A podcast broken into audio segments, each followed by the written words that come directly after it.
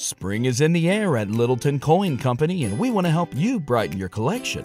Visit us at littletoncoin.com all month long to enjoy 15% off your purchase. With a wide selection of coins, paper money, supplies, and more, Littleton Coin Company has something for every collector's taste. Use promo code SPRING at littletoncoin.com for 15% off your purchase all month long. Restrictions apply.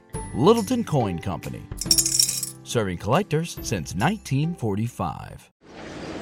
Today everything is different. There's no action. I have to wait around like everyone else. Can't even get decent food. Right after I got here, I ordered some spaghetti with marinara sauce and I got egg noodles and ketchup.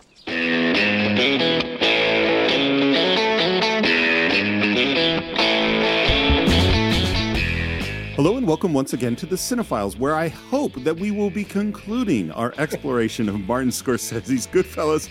My name is Steve Morris. I am a filmmaker and directing instructor in Los Angeles, California. Hey everyone, my name is John Rocha. I'm a writer, producer, host, and voiceover artist in San Diego, California. And yes, we better be finishing today. We've got so much yet to go in the season of Scorsese, for God's sakes. Well, it was funny. I was kind of thinking because Raging Bull is sort of thought of as you know his maybe his masterpiece, and that Yeah. that would take longer than Goodfellas. But the difference is, Raging Bull's pace is slower, and there's less going on in every single shot. Whereas Yes. Goodfellas, there's so much going on in every single shot that there's just more to talk about and to deal with. Yeah. And Agreed. right now, if you're ready to jump right back in, what we're Let's going go. to deal with is some garlic, which apparently you could slice with a razor blade because that's what we're going to do in prison. That's right. I love it. In prison, dinner was always a big thing. We had a pasta course, and then we had a meat or a fish. Paulie did the prep work. He was doing a year for contempt, and he had this wonderful system for doing the garlic. He used a razor, and he used to slice it so thin that it used to liquefy in the pan with just a little oil. I don't know why this is one of the most memorable things in the movie, but it really is. Well, I wonder if this is an homage to uh, The Godfather, because remember, there's that scene where Michael is being taught how to make spaghetti sauce and make the Yeah. meatballs, and and so and of course that's Scorsese's dad, who's the guy putting the meat uh, inside the big steel tub, not making the steaks. Um, that's someone else. But so I I wonder if this is a little bit of an homage because I, one of the side joys of watching mobster movies is learning how Italian food is made authentically. Like, so this is a fun little scene here. I will say though that the one thing that is not authentic, Yeah, you're the foodie. Tell me uh, what's what's true. well, it's not just from me; it's it's also from listening to uh, the people who worked on the film. Slicing the garlic with the razor blade is just something they made up for the movie, and and, and they got so many complaints. Like uh, Nick Pileggi, Scorsese, people would write to them and said, "Look, I sliced it with the razor blade, and it never liquefied in the oil." And they're like, "Yeah, because that doesn't work. It doesn't actually happen. It's something they made up." And I just with the inefficiency of trying to use a razor like that would take you hours to do. Yeah, yeah. But it's so great. And just what and I agree with you by the way. I remember by the way when we did Coppola that he said at some point he said, I think every movie I make should contain a recipe. So if the movie's Yeah. terrible, at least you get something useful out of it. and, and this does look this looks like some great tomato sauce. We got, you know, we're cooking the meat with, as you said, Scorsese's father. Yeah. We're making the steaks. I love the moment where they ask, you know, how do you like your steaks? And he goes, red, medium red. He said, oh, an aristocrat. An aristocrat. Great moments, man. And you see all the all the lobsters are coming in and they got the bourbon they got bottles of wine what did you think when you first saw that this was prison for them Well, I mean, it's a time capsule, right? So this was prison for them at that time. So yeah, this is still kind of that. How can I say this? This kind of is it nascent? Is that the word uh, that is like nascent i think is the nascent? Sorry, the nascent um, time of the mafia and the mob. eh, You know, it's still kind of in that nascent stage. So, you know, it's seen as an accepted thing in the neighborhood, right? And so some of these cops and prison guards and whatever, they're part of those neighborhoods. So, you know, this idea of creating a separate section for the mob guys to be at, I'm sure it served two purposes. One is like they're not mixing with the other inmates, and so there's less possibility of some shit going down. And the second part is you get taken care of and you leave them where they're at. And really, you kind of almost see their crimes as different than crimes from people in society because they're doing it to each other as opposed to people doing it to innocent people necessarily. So, this is where I look at the approach to it. So, it's made to look like this is not a bad deal to go a year in prison if this is what essentially because essentially being sent to a dorm house for a Yeah. year uh, to hang out with your buddies um, and to eat the food and and and do whatever. So and clearly, uh, Henry, as we see, is, is still running his drug businesses on the side. By the way, I don't know what your your dorm was like, but there were no lobsters or steaks in my dorm. That was not what was served. Really, in. Berkeley, no lobster, Yeah. no. steak? No, no, it's sad. It was all just like you know tofu and wheat germ and you know. No, it wasn't. It was dorm food. It was it was mac and cheese and and hot dogs and you know was dorm food. Yeah, Yeah. Um. Uh. But uh, as you mentioned, Henry's dealing drugs or getting drugs while they're smuggling in all the food by bribing guards. He's smuggling in drugs, and it is very clear from the first moment we see it that he is hiding those drugs from Paulie. Yes, yes. So this this movie that sets up this idea of honor, and you did the right thing. You give Paulie his tribute. We're we're breaking that here, and we've broken it many times already. Yeah. And then we go to the waiting room, and in comes Karen with the kids. Yeah, just the whole intro. Look, because if you watch in the background, if you pay attention, she is cutting off all these other women who have been waiting to go. Oh, to I didn't in, notice right? that. And and so she gets preferential treatment, right? And also also in, in a way, you're looking at it. It's a it's um you know a bunch of uh, uh, black women there who are waiting to get in, Mm. and and I think Latino women as well who are waiting to get in. So like you see her getting a little bit of privilege here by uh, skipping the line. And then, of course, she immediately is confronted with the Janice Rossi stuff, which I think is a nice little twist here, uh, because they both have a a great argument about the situation where you can kind of see both sides of it, even though you know Henry's doing some nefarious shit. and the filmmaking and editing and the way they do this moment of because again he's going to push that he and Thelma Sch- Schoonmaker are going to push that editing pace they spin the ledger for and then it's like six quick cuts like within a 2nd mm-hmm. to reveal that Janice has visited Henry Hill on that list You want her to visit you? Let her stay up all night crying and writing letters to the parole board. What am I doing here? Where am I? I'm in jail. and I love that she's s- yelling at him and screaming and crying as she's just pulling out the bread and the sausages and oh. all the stuff she's been smuggling in Good. Let us sneak this stuff in for you every week. Look, look what you're doing. Every week. Look what you're doing. Stop it. and she's making a scene and now you can see that they're smuggling things in and this is getting kind of bad Yeah, yeah, and you know Henry's trying to say, look, I can't control who comes to see me or or, or whatever, and I don't know how much of that is true, but watch the That's bull- guard. who- no it's not come on You- i mean i'm sure he he can't he- control who comes to see him. That's that's sure. true but he probably could say janice don't come to Oh. see me Sure, I'm sure. Yeah, right. I'm sure he was getting conjugal visits too. yeah Um, but the guard there being embarrassed by the whole situation Mhm. because you know he's covering for Henry is is another situation that we are monitoring. That yeah, and the other thing we hear is that she's gone to all the people that they were so close Yeah. to that were family for help they're people that owe henry money and she's getting nothing You know what he told me? He told me to take my kids down to the police station and get on welfare. So all of the family and we stick together and all of that stuff, that's obviously not true because Henry says, That's what happens when you go away. I've told you that we're on our own. Forget everybody else. Forget Paulie.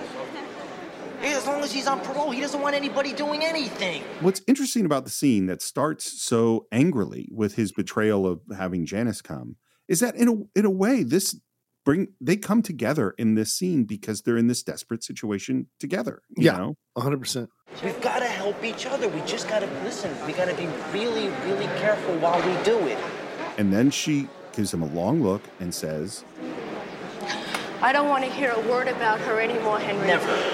Now, this is what she's been asking since she first found out about Janice. She's Yeah, been yeah. fighting him. She pulled a gun on him. She did all this stuff. She went to Janice's, yelled at him. She's yelled at him here. None of that has worked.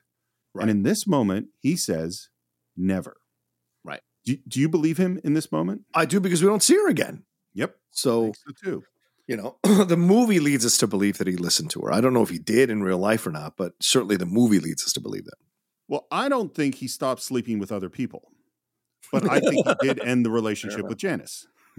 I mean, I know he didn't stop sleeping with other people because we're going to see him with Sandy later on. That's true. That's true. Yeah.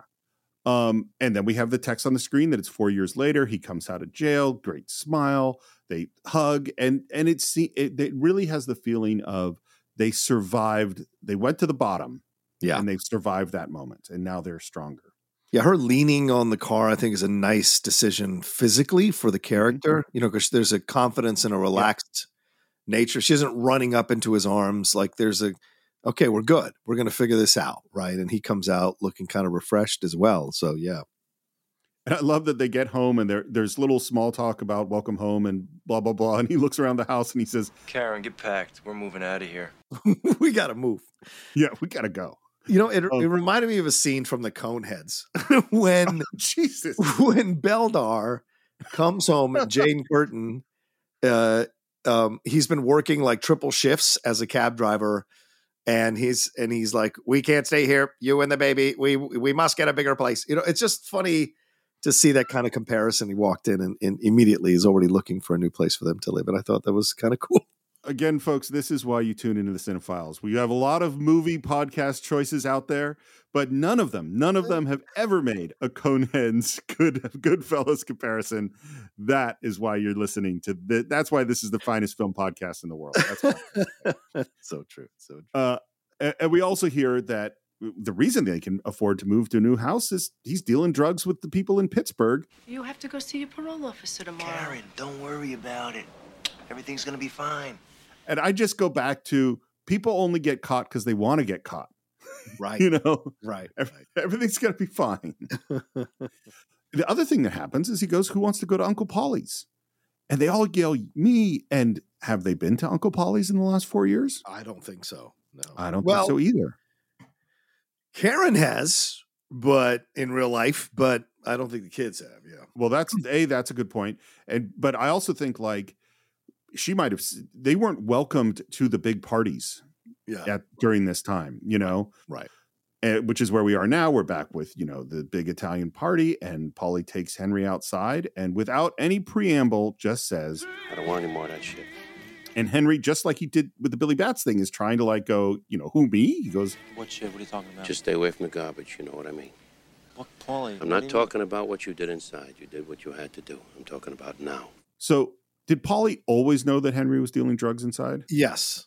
I mean, how? I mean, this idea that we, the way the Paulie's presented from the beginning of the movie, brother, it's a guy who is aware of everything, moves like an iceberg, um, and only has to move when he knows he needs to move. right? So in this situation is when he's finally moving and telling Henry, whatever you did in there is you did in there, but now you're out here because what you do out here can affect me. So Right.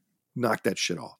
And, and this is again, we go into these ideas of, you know, I did the right. They did the right thing. They gave Paulie his tribute, Yeah. and now that's not who Henry is anymore. You know, Henry knows that he's lying to Paulie. Paulie has officially, straight up, said, "Don't do it," Yeah. and he goes, Paulie, why would I want to get into that? Don't make a I'm jerk not- out of me. Just don't do it. and of course, Henry is going to keep doing it. Yeah, And then, defaults to the n- normal thing that he always oh, who me why would I I would never you know Yeah. which is bullshit yeah well, it, it's funny. We sort of talked about it's like you know, there's so much about status. There's so much about Yeah. wealth and how you spend. You know, going out and spending wealth in the world is. If Henry doesn't do that, he can't keep up with the status and the the what the lifestyle that he was introduced to by this group of people. yeah hundred percent hundred percent Um, and then I always forget this that in the next moment, Paulie warns Henry about Jimmy and about Tommy. yeah Why do you think Paulie chooses to warn Henry about them at this moment? well again what the movie does really powerfully is other Henry right and here's another moment where the other Henry Paulie who has been presented to us as this knowledgeable uh, sage on high running the mafia family tells him hey be careful with these two guys i know i put you in contact with these two Right. guys i know i made you guys a crew but now be careful of these two guys so it's two things one henry gets seen by the audience as someone worth protecting by someone we've been led to believe is a respectful person and then second you have this uh, uh, you further paulie's paranoia and fear that Jimmy and um, Tommy are eventually going to sink that family because they can't stop doing the things that they're doing. Yep. And he ends with going back to the drugs and because someone else had went to jail because someone was selling drugs that they didn't know about and he says You know that you're only out early because I got you a job. And I don't need this heat. Understand that? Uh-huh. And you see anybody fucking around with this shit, you're going to tell me, right? Yeah. and he, even Paulie gives him that little slap Yeah. and and I love Ray Liotta's reaction to it, you know, because he knows he's betraying Paulie, he's betraying the code, he's putting himself at tremendous risk, Right. and he knows he's going to keep doing it. Yeah, he is. And you juxtapose that slap with the slap he got, you know, after the Luf- Lufthansa deal, you know, when Yeah. they were pulling out the money or, or the other deal. Air France. Air oh, sorry, the Air France. Right, sorry, I get the airlines mixed up. But yeah, uh, you know, you see that that slap is a slap of affection. This slap is a slap of warning. You know? Yes. Yeah. Um, and then what, what do we cut to? Whole lot of drugs that they're moving around. Um, we've got the Rolling Stones, "Give Me Shelter." Yeah. This is a song that uh, Scorsese has used multiple times in multiple movies. Yes, he had. Yeah, departing. Yeah. I I started using Sandy's place to mix the stuff, and even with Sandy snorting more than she mixed, I could see that this was a really good business. I I made $12,000 in my second week. I love the even with Sandy snorting more than sleep. like that's j- just if you look at the way they're doing business here, do you feel confident in this setup? No, of course not. But but it's a business, right? And and uh, like most businesses, you factor in that there's a little uh, money disappearing every month or whatever, like with overhead or you know whatever's going on, or maybe you just figure that that's part of the game, right? And so with him, he's factored it into the overall business that he's going to take some losses because she's snorting, but it's worth it because of the work she does to keep the business alive. You know, so you make those exchanges in that kind of a arrangement, shall we say? But um, and this is also a fascinating thing about because when you're watching it, like you have to understand, like mafia guys have to make their money, right? They- They're not, you know, going to a regular job and then on the side they're hustling people or beating people up or killing people. Like this is their life, and so when the cops are on them, when they're coming out of jail, they've got to figure out another way to do income. Oh, and also they have to kick up a certain amount to the guy above them. So Paulie, in a way, is playing this game like you figure out another way to make money, but this is all Henry has. So what else can he go and do? So, you know, I'm not excusing Henry's behavior, obviously, but like in a way, this is a system that's forced to make you make these kinds of decisions so you can put food on the table, feed your family, and and and uh, pay for the roof o- over your head. You know, Well, but you don't necessarily have to go get a new roof. Like it's it's, it's the output of the money, which is where I have the problem. or a It's like white Christmas tree. I guess you're right. Yeah. we, we, we were just talking off mic about uh, about a major purchase and i went i i could afford it but i don't need it and like that's the big it's and i know i brought it up i think in the first part of the meyer lansky hyman roth i'm living in a small town and you know in a small house in a very very mild way well that's how you keep the money if he wasn't going Sure. to the copa if he wasn't buying a new house having the affair snorting half the cocaine rather than selling it he he, wouldn't have these financial problems and he Fair wouldn't have point. to more That's yeah a fair point. um, you got to invest your money very carefully. You got to save your money. That's that's how I was raised. Um, It's the smart way to be raised. More people should have been raised that way. Um, I love the I love the, the end. He says, All I had to do was every once in a while was tell Sandy that I loved her. so not sleeping with Janice. Now, t- to be clear, does he love Sandy? Love, no. I I don't even think he. I don't even know if he likes Sandy. I think he has fun with Sandy. If that Yeah, makes sense, you know what I mean. Yeah. Yeah. She's a she's a necessary evil for the things that he's doing. Yeah. And then we see him with Jimmy and Tommy, and he says, Within a couple of weeks, it got to be so big, I needed some help. So I got Jimmy and Tommy to come in with me. So it's like Paulie said, don't deal drugs and be careful of Jimmy and Tommy. Henry is dealing drugs and has brought in Jimmy and Tommy. Exactly. Yeah. And I love, by the way, that as they're discussing, they're having a, a meeting about the crimes that they're committing, that we that we hear Mr. Conway and we realize, oh, they're at the probation office. Yeah. Yeah. Yeah. Um, by the way, the actual halfway house that Henry Hill and a bunch of these other guys was at was located right near Studio 54 and Saturday Night Live. so they would regularly go from the halfway house into Studio 54 and do a lot of drugs. The the other story I, I didn't tell in- our last part is Hmm. in when The Godfather came out, all these guys went to The Godfather together Oh, to go see it.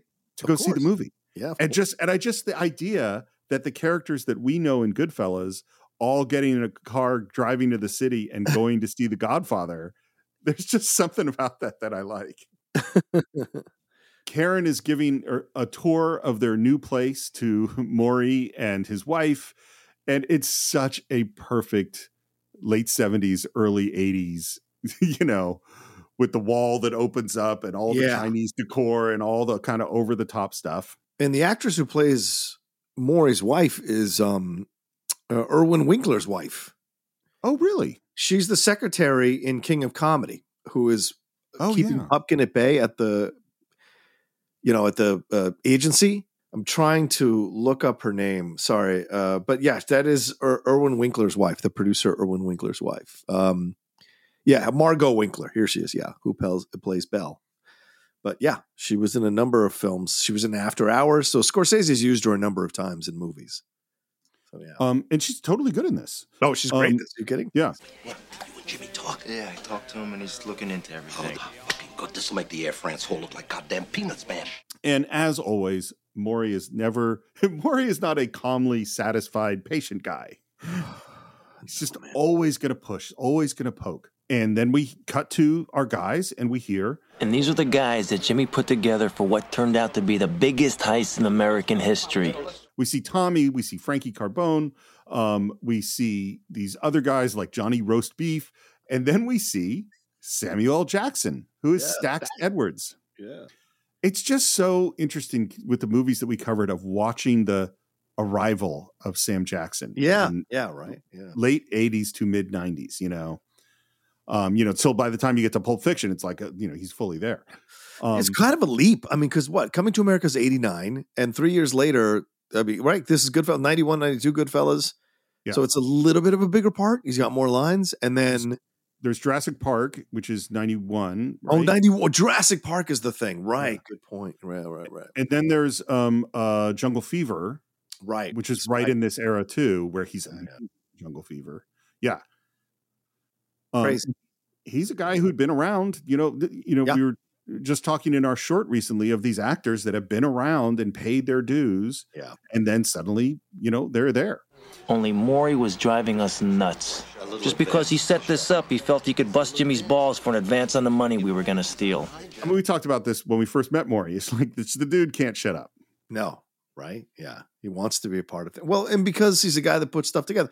That's the thing that's so confusing about Maury is Maury is the guy who puts stuff together in certain if you research the guy they're basing this on, like he was part of a number of scandals this guy, but he could figure out the angles, but he couldn't shut up about it. So Right. it's a confusing mixture um, uh, of of things in one person because this guy could have had a pretty cool, relaxed, successful life off his crimes, but he couldn't shut up about it when things went down, and he was constantly needing the stroke. At least the way the movie presents him, constantly needing the stroke of recognition. Uh, and respect from these guys. And he hated that they kind of looked down on him, yet he still wanted to be part of the group. So it's a confusing thing with him, you know. It, it- it's so funny. You asked me in the first part if I know a Maury, and then I just Hmm. suddenly flashed on, oh, I hadn't even thought about that guy and that guy.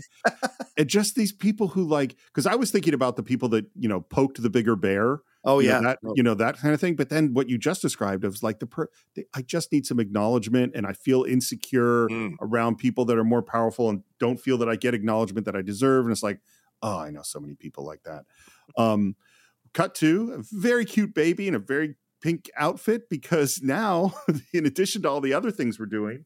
Uh, Henry is using his ex babysitter Lois to smuggle drugs from Pittsburgh by taking babies back and forth on a plane that aren't hers we're back with Sandy, who's doing more coke, um, and they're arguing, and we talk about It's a mess. It's like a pig pen.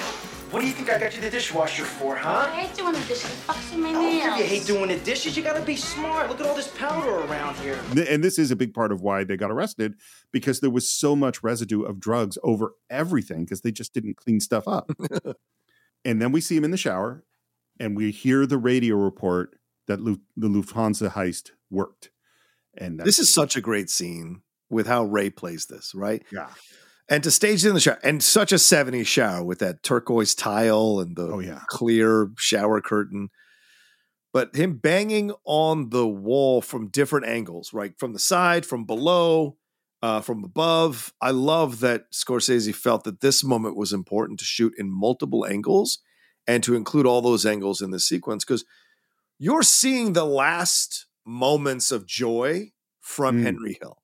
This scene here, because after this, everything starts to fall apart, right? And slowly but surely as the movie goes forward. But this moment is like the last moment of pure joy from Henry. Um, because I know there's the Christmas and the tree and all that, but that's that's with Jimmy hanging over his head and um, him being upset about people spending money. But this was a, a final moment of unbridled joy from Henry. I, I totally agree. And I think and what's interesting too is he's not directly involved in this heist. No. I mean, he's he's peripherally involved. Right. I think the only reason he lives is because he wasn't directly involved in this heist. Seems like, yeah. Yeah. Um, uh, by the way, it was uh, five million dollars in cash. The approximate we don't really quite know, but an estimated five million dollars in cash and Hmm. eight hundred and seventy-five thousand dollars in jewelry, which in today's dollars is over t- worth over twenty-eight million dollars. Wow. That's the size of this heist. Wow. And Whew. we're back at the club. There's Christmas decorations everywhere. And I love, by the way, they do a perfect job aging De Niro. I love him when we see him here and he's got the gray in his hair Yeah. and he just looks fantastic. And in comes Johnny Roast Beef, who's this is one of these guys who's not an actor. This is someone who the Scorsese found who may or may not be a little bit mob guy. Really? Oh, Um, and nice. and he comes in with his wife.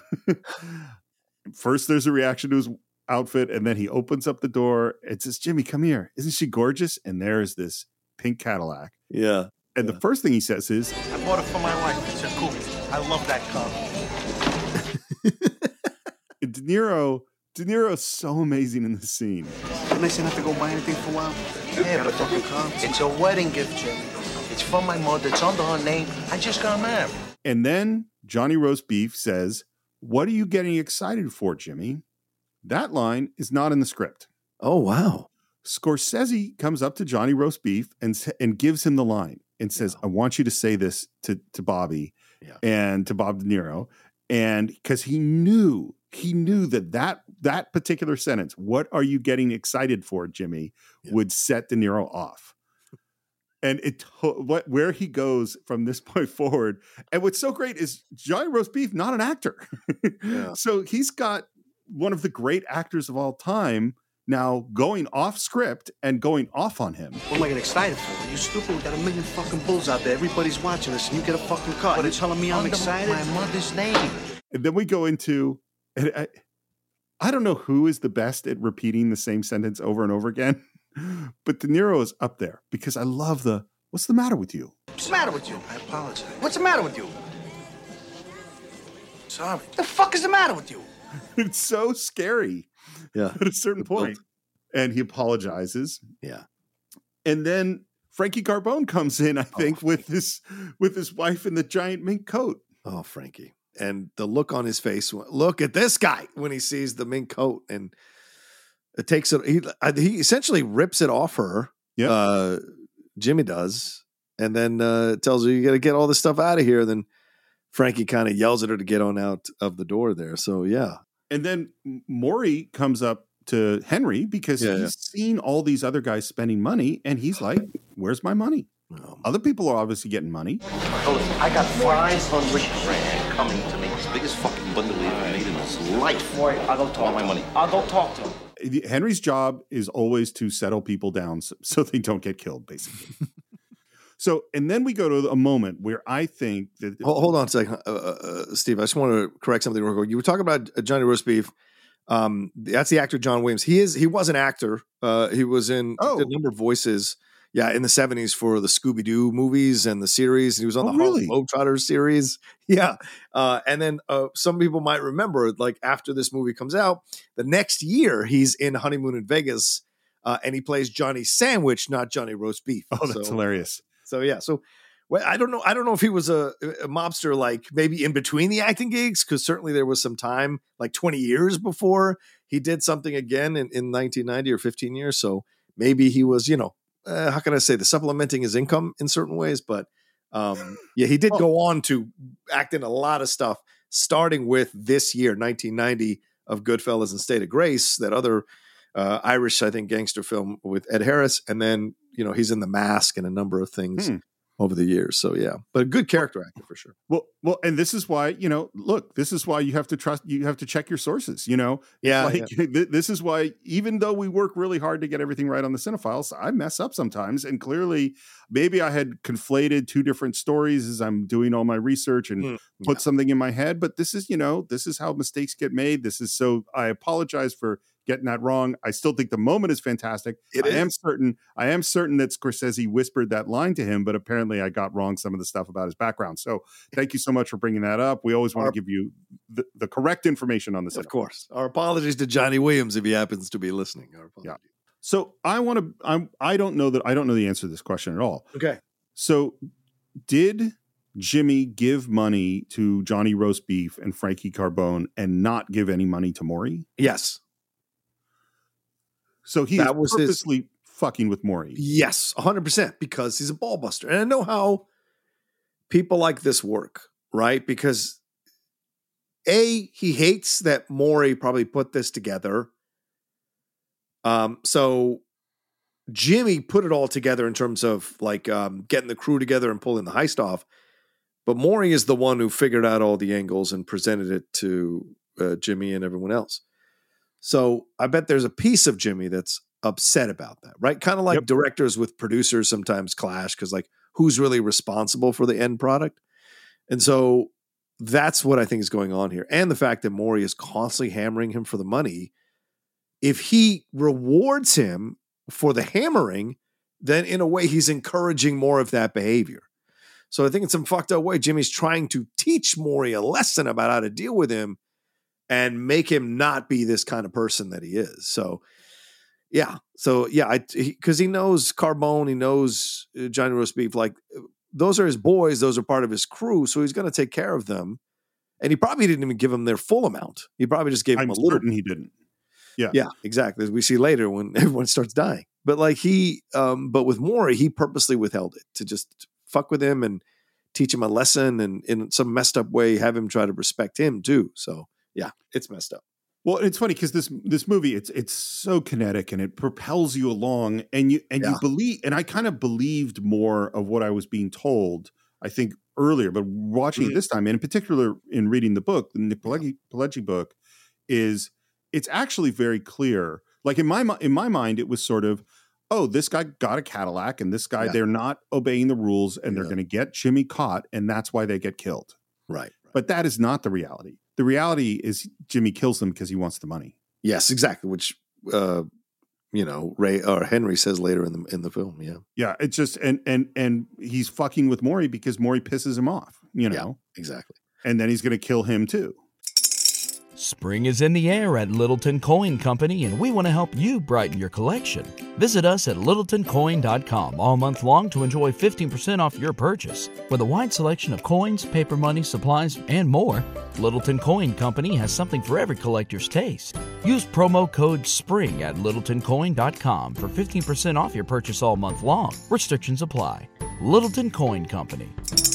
Serving collectors since 1945. And then Henry goes back to Jimmy, and and Jimmy is suddenly really warm and friend, friendly, and gives him grabs his face, gives him a kiss, and gives him some money, and also gives him a warning.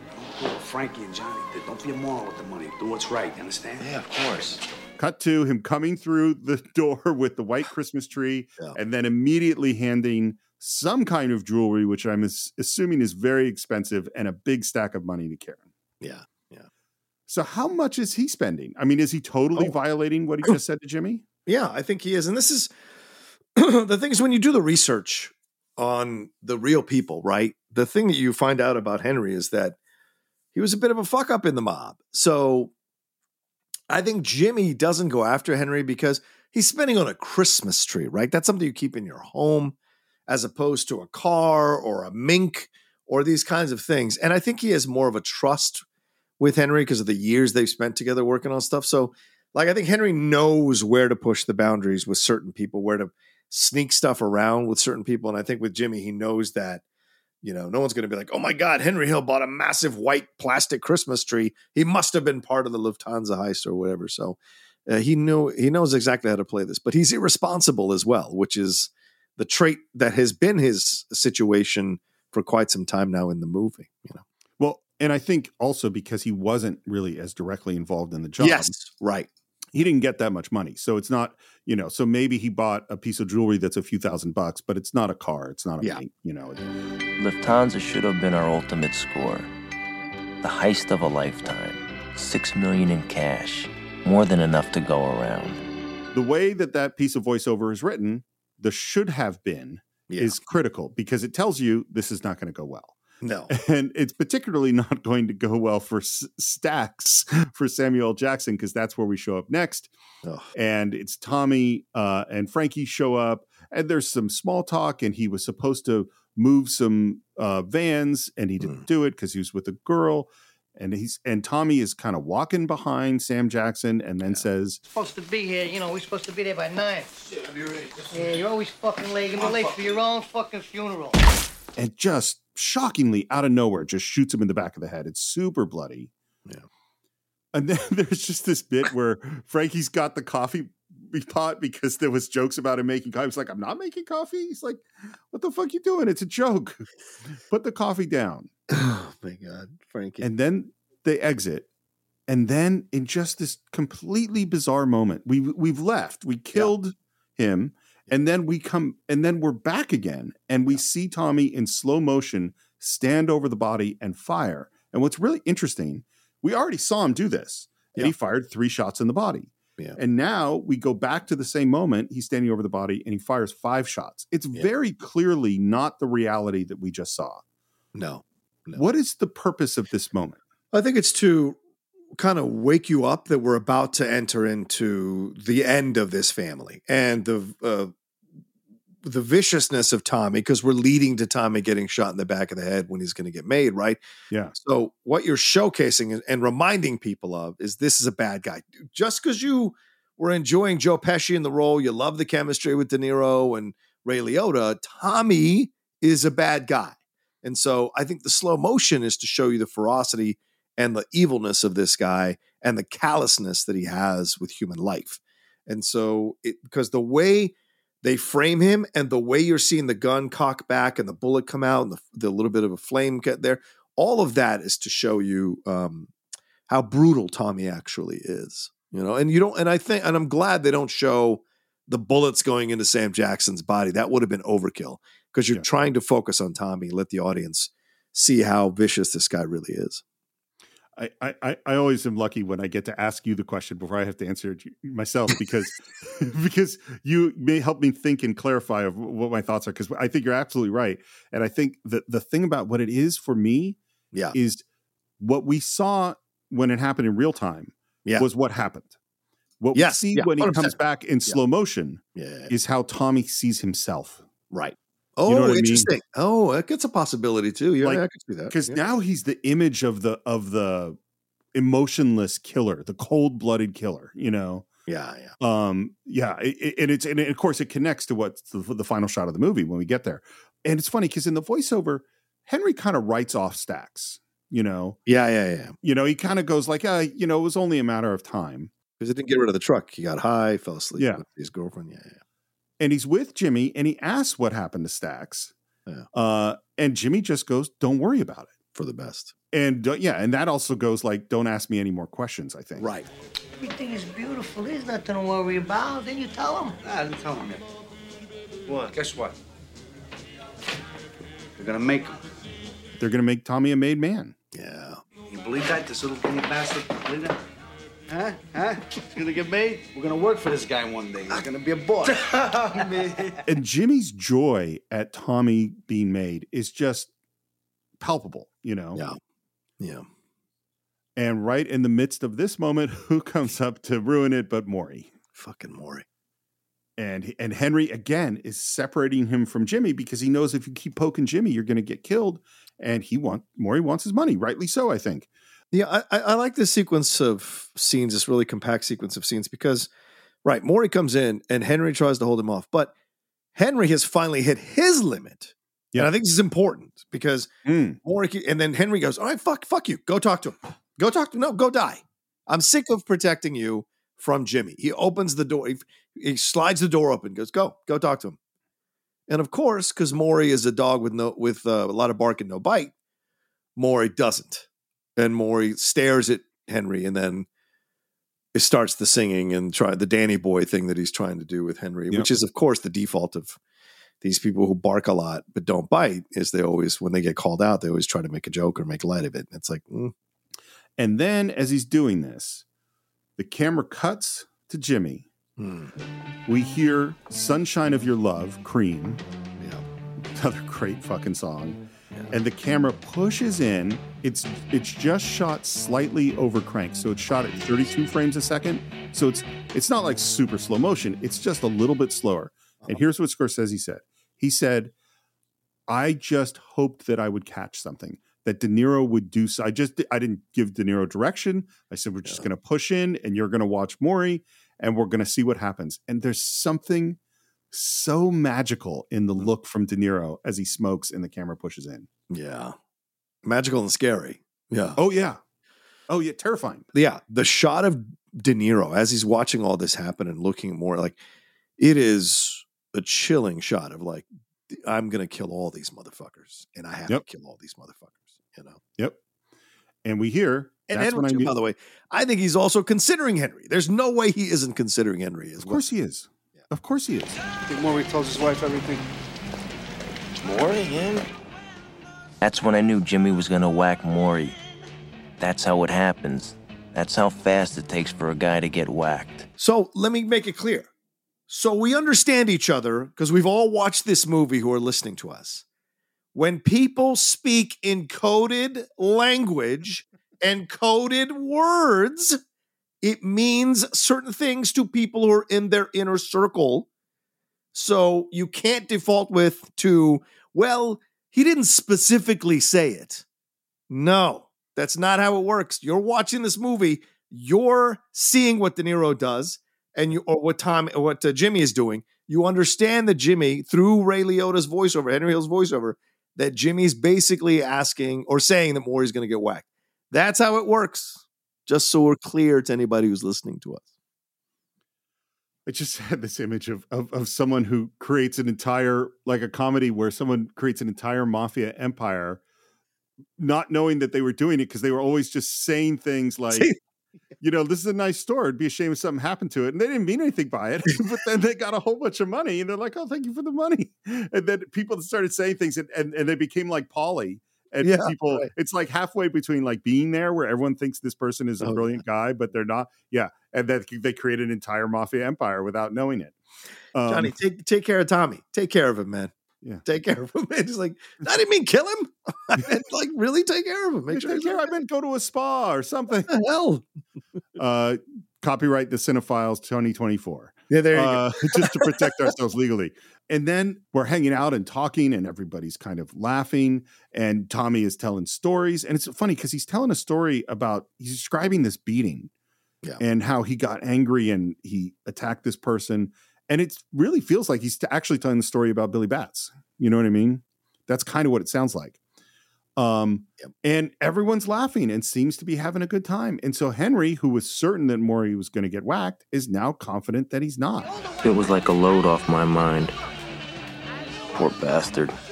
Never knew how close he'd come to getting killed. Even if I told him, he would have never believed me. And of course, I don't believe you. you know. Yeah, exactly, exactly. Yeah. Um, and they're walking down an alley with Maury, and we're going to go to a diner. And we get into this car, and they're just talking. And then in mid moment, something happens with Maury's face, and then we cut back to Tommy behind him, pulling that you know shiv Yeah. out of the back of the of the neck, Yeah. right below his skull, and we go, "Oh, okay, they've killed Maury." Or you never shut the fuck up. Oh, pain in the ass. Well, the the moment is interesting because he says to Henry, forget about this thing. Do you think that Jimmy knows Henry is going to like talk if Henry is there when they kill Maury? Do you think Henry is, does he think, or is he trying to protect Henry to not be? Because uh, Maury is wearing the same outfit. So it is that night. Yeah. They just got rid of Henry so they could kill um, Maury in their own way, him and Tommy and Frankie and, and uh, Jimmy. So I wonder if maybe this was either him protecting Henry or or maybe not wanting to have any kind of problems where Henry would be where where Henry might talk if they killed Maury because they have such a strong connection. Because we're going to about to see Maury's wife knocks on their home late at night because Maury hasn't come home. So yeah. I think this is a great question. And it kind of is leading my brain in a whole other direction of like, yeah, the idea that we're presented with at the beginning is like this is all one big family with Paulie at the head of the family, and we pay tribute to Paulie, and it's all about everybody's protecting each other's backs. The biggest thing you do is you don't tell on your friends. That's what we establish is yeah. this is how this world works. But then what we where we are now is like, oh, Paulie doesn't trust Henry, Paulie doesn't trust Jimmy, Paulie doesn't trust Tommy. Yeah. Henry is lying to Paulie. Jimmy is betraying the people that did the job for him. Yeah. Um, people are not doing what Jimmy said by spending a lot of money. And so I go, oh, where we started saying the way this all works is because everybody trusts each other. Yeah. What it actually is, is the way it all works is because nobody trusts each other. Right. Exactly. Everybody is constantly hedging each bet and keeping this person away from that because Jimmy doesn't know is Henry more a Jimmy Tommy person or is Henry more a Paulie person or is Henry you know we, you know and is Henry telling Jimmy and Tommy about everything that he's doing no he's not like there's just there is no trust here that it's it's it's every I think the only person Jimmy trusts is actually Tommy and Tommy is crazy you know and let me tell you something because I'm in this mindset today as we're recording this this is the film business oh sure this is the film business this is eh, not physically killing people, but you're killing their careers. You're, you know, you're keeping them from certain money. You're lying to them about how much you've made off something. So, I really I work so hard now in all my shows to destroy the rose-colored glasses people see the film industry through, or people see the create creatives through. Like, I'm not saying there aren't good people in Hollywood. I'm sure there are but a majority of the people in Hollywood got to positions of power that they got to by doing nefarious, dirty, backstabbing shit, lying to people, purposely losing quote unquote information, um, working behind their backs to uh, undercut them, you know, telling, as you said, um, telling film, never saying yes or no, just kind of saying maybe. Um, and all of that is how the mafia business is running as well. So they're really and again i want to make this clear i'm not saying that they kill people physically i'm saying that the way they work the business is dirty and they break rules all the time and they lie all the time um, and if the government monitored the film industry uh, like they monitor organized crime i guarantee you you'd see more arrests and more of your heroes or the people you think are so great um, uh, be accused of some pretty nefarious shit so that's uh, the thing I'm discovering more and more as I delve deeper into the film business. How bad it can be. Not not everyone, obviously, but how bad it can be. So when you look, so people try to separate these things. and It's like these corruption's all over the place, man, in, in big money and big business. You know. Well, and what I'll, what I would add to that is that mm-hmm. there's also a lot of stupidity. I mean, yeah. like a lot of what's happening that we're seeing with Jimmy and Tommy and all this stuff is they're being dumb. You know, The Sopranos yeah, yeah. in particular, there's just so many choices they make where it's like, oh, that's so stupid. The Sopranos you, in the show? In, you mean in, the, show? show? Yeah, yeah, yeah, yeah. Agreed. Yeah, yeah, where you're just like, well, why you do you were you were clear and then you did this thing and now you're fucked again. That's Hollywood all over. And so it's like there's the combo of people being nasty and also this is what the short we just recorded is about people being stupid and making stupid choices and then being vindictive about their stupid choices and nasty about their stupid choices. Like no, I mean, again, there's a, this is what we discussed in the short, but there's a reason why I don't really want to work in this industry. Yeah, you know, exactly, exactly. And it's Love not because outside. I don't like movies, you know. Yeah, uh, um, uh, yeah, I uh, like you. Yeah, exactly. I walked away years ago. Uh, I've never looked back. The most I'll ever do is voiceovers, and I like doing what I'm doing now. And yeah, because that business, you've got to make some real ethics decisions with yourself the more you go up the chain. And yep. Yeah. It's not, I mean, yeah. So, yeah. Uh, the other thing that's interesting is the guy who's driving the car is Frankie Carbone. Now, Frankie Carbone, he's going to die uh, in two scenes. Yes. My first question is: yeah. Did J- does Jimmy already know that he's going to kill him? Yes, I, I think Jimmy knows he's going to kill everybody. I had a thought, and I don't. I, this is not me saying something I think is true. It's just I wonder is yeah. that sometimes directors they don't necessarily give the whole script to everybody.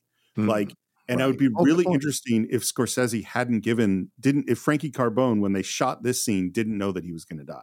That would have been a great. I'm not saying that's true. I'm saying that would be an interesting directorial choice. Mm, yeah. Uh, as you mentioned before, uh, Maury's wife comes to Henry and Karen because he hasn't come home, and he always comes home. And then Henry, now of course, knows Maury is dead because yeah. that you know goes to Jimmy and goes, "What what what should I tell Belle?" And he's like, "Well, just that she ran off with some broad."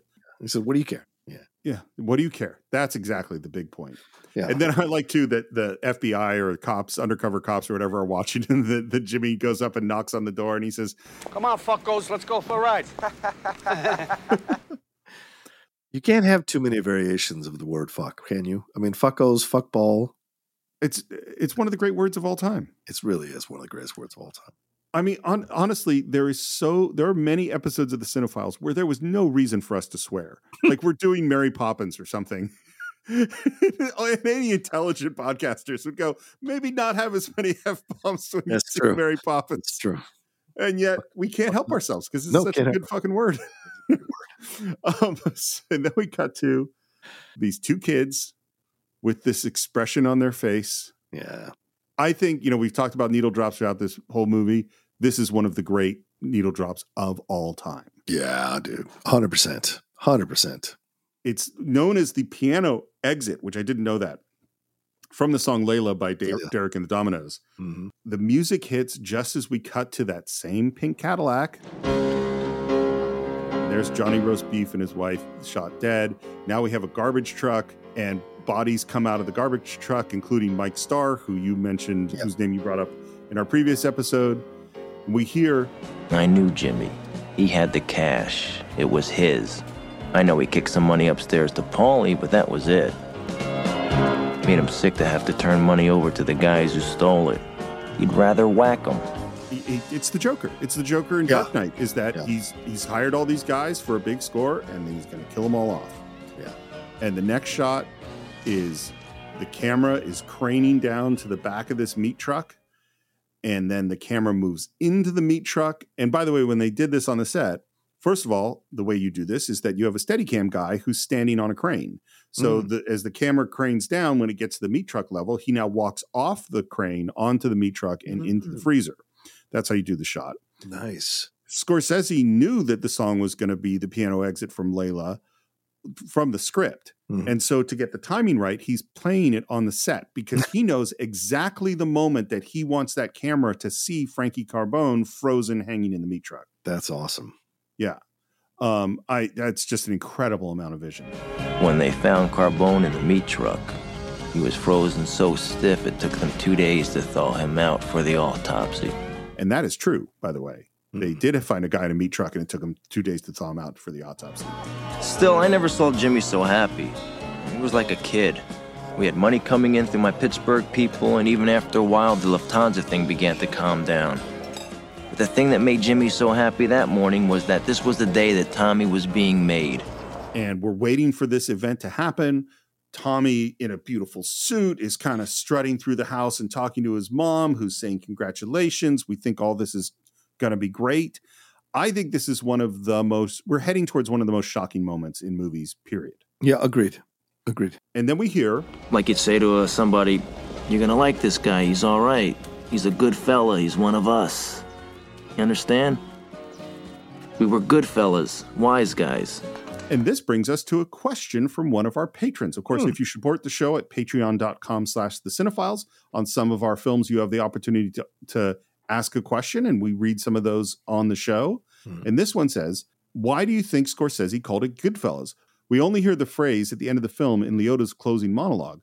We do, however, hear the phrase wise guy throughout the the film. The title Wise Guy would also have worked, but I wonder if there was something about owning the book rights, but not the title.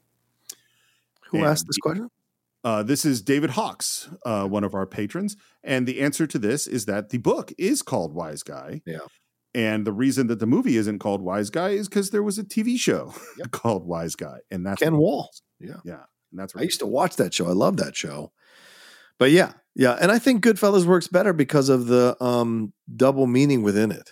You know, I agree. Uh, a good fella, but then these are the same good fellas who kill you. So, are they really good fellas? You know, Answer no. No. They're not good fellas. um, uh, and then we hear what, what being made is, and that Jimmy and Henry can't be made because they're not fully Sicilian. They have Irish blood. See, it's the highest honor they can give you. It means you belong to a family and a crew. It means that nobody can fuck around with you. It also means you could fuck around with anybody just as long as they aren't also a member. So we're going, wow, this is going to be great. He's been picked up in a car. He's they parked the car in this garage. We're going up into the house. There's a lot of chit chatting. Uh, Jimmy walks out to a phone booth because he's got a signal to. It's so important to him. He's got a signal to find out when this moment actually happens that Tommy gets made. Yeah. And the way Scorsese does this is so incredible. Which is it's chatty. Tommy walks into a wood panel room. We see from his point of view that the room he is walking into is empty.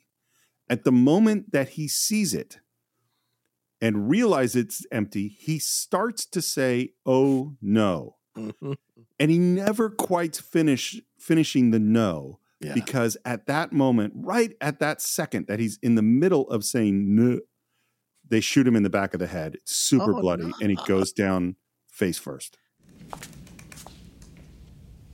Oh,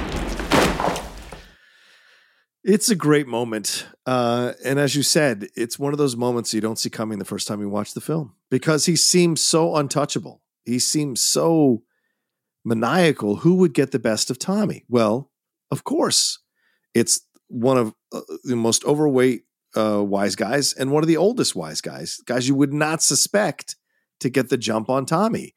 So this was planned out really well. And the way it goes down, opening the door, and it's it's the place where they I think where they've played poker and he's killed Spider. So it's the Oh, is that where the location? yeah, I mean Oh, the wow. the table set up there. It looks very Hmm. similar.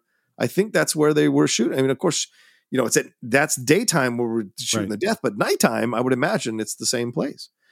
So they brought him in there, and look, it's not some big. They don't rent a pool hall to do this, and you know, it's actually done in a room. And uh, you know, from what I've read and stuff, in, in real books, uh, real real life crime books.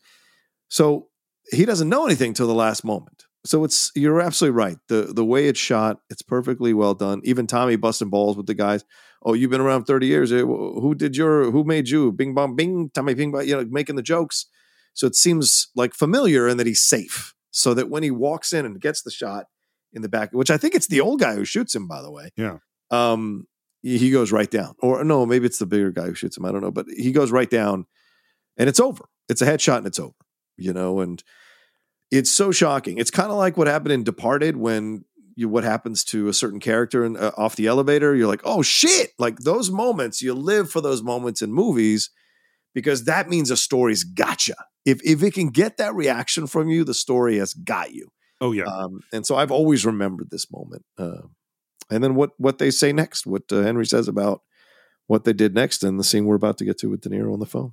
Well, and, and and what I'd like to say too is that I think part of it is the setup is that we were worried about Tommy when he killed Billy Bats. We were Mm-hmm. like, "Oh shit, this is going to be really bad." And then when we see him, you know, shoot sh- Spider in the foot and then sh- kill Spider, and we're like, "Oh my god!" But now we've forgotten about that. We're like, we're past that. Obviously, we got away with the Billy Bats thing. The Spider thing didn't have a lot of consequences. Yeah, Tommy's a bit crazy, but everything's going really well. So we're it, it comes completely out of the blue. Yeah. Um, and the other thing, and I'm just going to say something totally bizarre, but this is how I feel watching this movie. And I know part of this is I'm an atheist and everything, but Yeah. the way Tommy dies in this moment is like death is fucking permanent. You're alive and then you're dead. And there's there's nothing. You know, death is nothing. That's how this moment makes me feel, you know. Yeah. Um, and then we're with, as you said, Jimmy's on the phone. he's talking to Vinny, which is actually Charles Scorsese. That's who's the voice on the other line. Oh, nice. And and, and I love again, as you mentioned earlier, we're kind of talking in code. Jenny, what happened? Well, Everything get straightened out? No, we had a problem. I mean, uh, we tried to do everything we could. I love that line because Yeah. it's saying all of this sort of. There were negotiations with the Yeah. Billy Bats people. You know what I mean? Like we Yeah. tried to do everything we could, and you see the realization come over De Niro's face. What do you mean? Well, you know what I mean. He's gone, and we couldn't do nothing about it. That's it. What do you mean? What do you mean? Uh, He's gone. He's gone. Uh, Saying De Niro is a great actor is like just a ridiculous understatement, but what he does as he reacts to this, and it hits his face, and then he realizes that Tommy's gone, and he bangs that receiver on the on the phone booth. I knew it. I can believe it. I can't fucking. And what's so great is what he does so well is the this is a guy who never cracks, Mhm. and now he's cracking. Yeah, I love that because, uh, and I love the performance uh, from uh, was it Scorsese, uh, uh, um, his brother, his dad, his dad was on the phone. Yeah. yeah. The way he delivers the first part, uh, there's nothing we could do about it. We, we tried. There's nothing we could do. It's gone. And the second time, there's a little bit of a crack in his voice, which I Mm. like because it allows. And I don't know if it was on purpose or not. And and knowing Scorsese, it probably was because he's so smart about these things it leads us subconsciously into feeling bad for Tommy and Jimmy. Even though Tommy is this ruthless, ruthless son of a bitch, we still feel bad by Jimmy's reaction to it, right? He, you can we haven't, as you said, we haven't seen him crack once in the whole film, and here he is crying in the phone booth. And I think the guy going, "Eh, it was noth- there was nothing we could do. There was a little bit of a crack there. It Mm. leads us into Jimmy's reaction so smartly. Um, and then De Niro, as you said, man, listen, nonverbal acting is some of the most difficult acting you'll ever do. And you think it, it some of you watch it and you think it's easy. It's really not because you have to believably run through all these emotions and these thoughts as you're creating what's happening on your face. And that is not easy to do without words. So I've always marveled at what De Niro, as you said, such a great actor, was doing in this scene. What happened? They whacked him. They fucking whacked him. Oh, and I, I'm sure you've had these moments where some unexpected thing has happened, and you Yeah. could see De Niro, his mind not even accepting that Tommy's gone. And then, you know, he kicks the phone booth, which, by the way, I think the real Jimmy Burke, this did happen. He did get the news on a phone. He did kick over a phone booth. Oh wow! He just starts sobbing, and I, and and you could see too that Ray Liotta that Henry thinks about touching him. Yes, you know, great to comfort him. Yeah, but does not. Right, an arm goes out, but then he yeah pulls it back. Yeah. Um, and I also go, I personally do not think that Jimmy would have anywhere near this reaction if he found out Henry had died. No, hell no, hell no. But I want to ask you something because this occurred to me as I was watching this time around, and I've never had this thought as I was watching it, which is I think an element of why our show is so good is I watch movies completely differently now, with different um, uh, how can I say it? Different things turned on, shall we say? Different sensors turned on. But w- we just heard Henry say, "I've never seen Jimmy so happy," even though he's killing all these people. Yeah. In the Lufthansa situation, yes, he's keeping the money, but you know, clearly he's scared or threatened, which is why he's killing all these people. He doesn't want the cops or the feds to connect him to it. But then again, all these deaths are going to lead back to him eventually. So this is the move actually of a desperate guy. And so Henry's saying, Oh, I've never seen him so happy. And he's eating the food. And we see De Niro through the window, like slamming down the food. And he's bebop looping. And then he gets the call, so to speak. And then he gets the call and he totally loses it. So Yeah. to me, what occurred to me this time around, and, and it may be wrong, but I think he's crying from the stress of everything. And he's oh, letting I- it out because the death of Tommy has unlocked that. And I don't know if he's crying as much for Tommy as he is for himself. And as because we see later when Henry and Karen get rid of the drugs and whatever, Henry collapses in the corner crying. So I just wonder if this is Jimmy's way of crying. And no one cries better than I'm sorry, no one cries better than De Niro on screen. It's fucking great. I love his crying. It's fucking so good. but like I wonder if he's crying for himself out of the stress of everything because the feds are getting closer. He's having to kill all these people. Uh, and now Tommy is gone, which could have been a buffer for him. And the guy he sent out to kill all these people. So now his right hand man uh, is gone as well. So I just wonder if uh, these tears are more for him than they are for Tommy.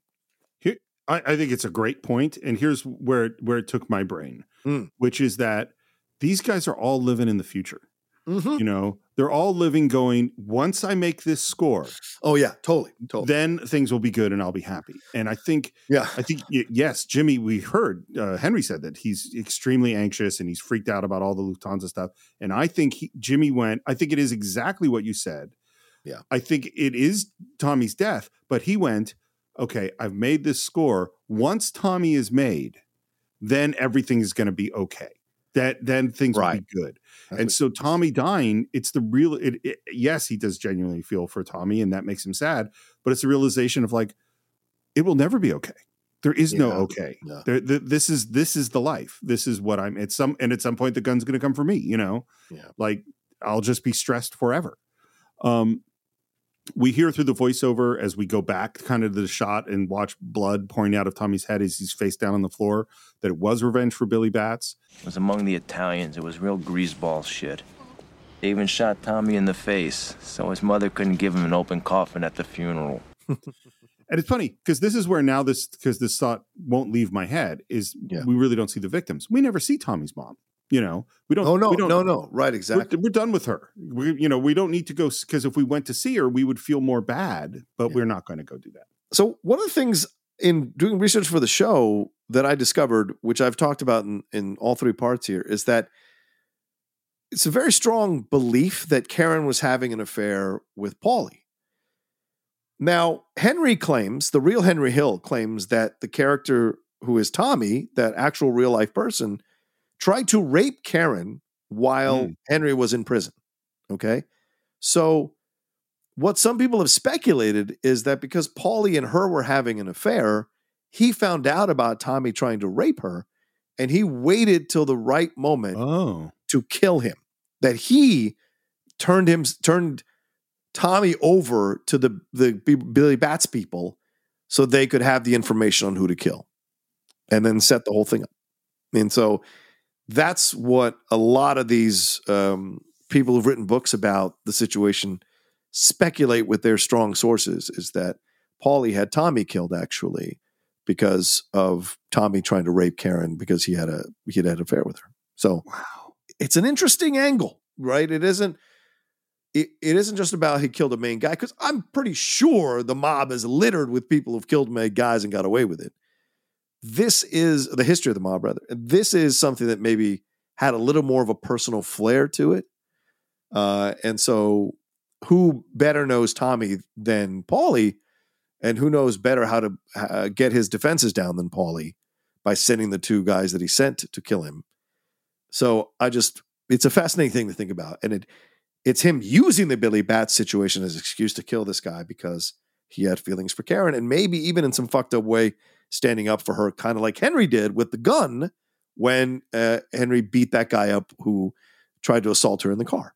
So, wow, that's just crazy. And it just goes to, again, the difference between there is the code and we all live by this Yeah, code. yeah, yeah. And the reality of there's no code.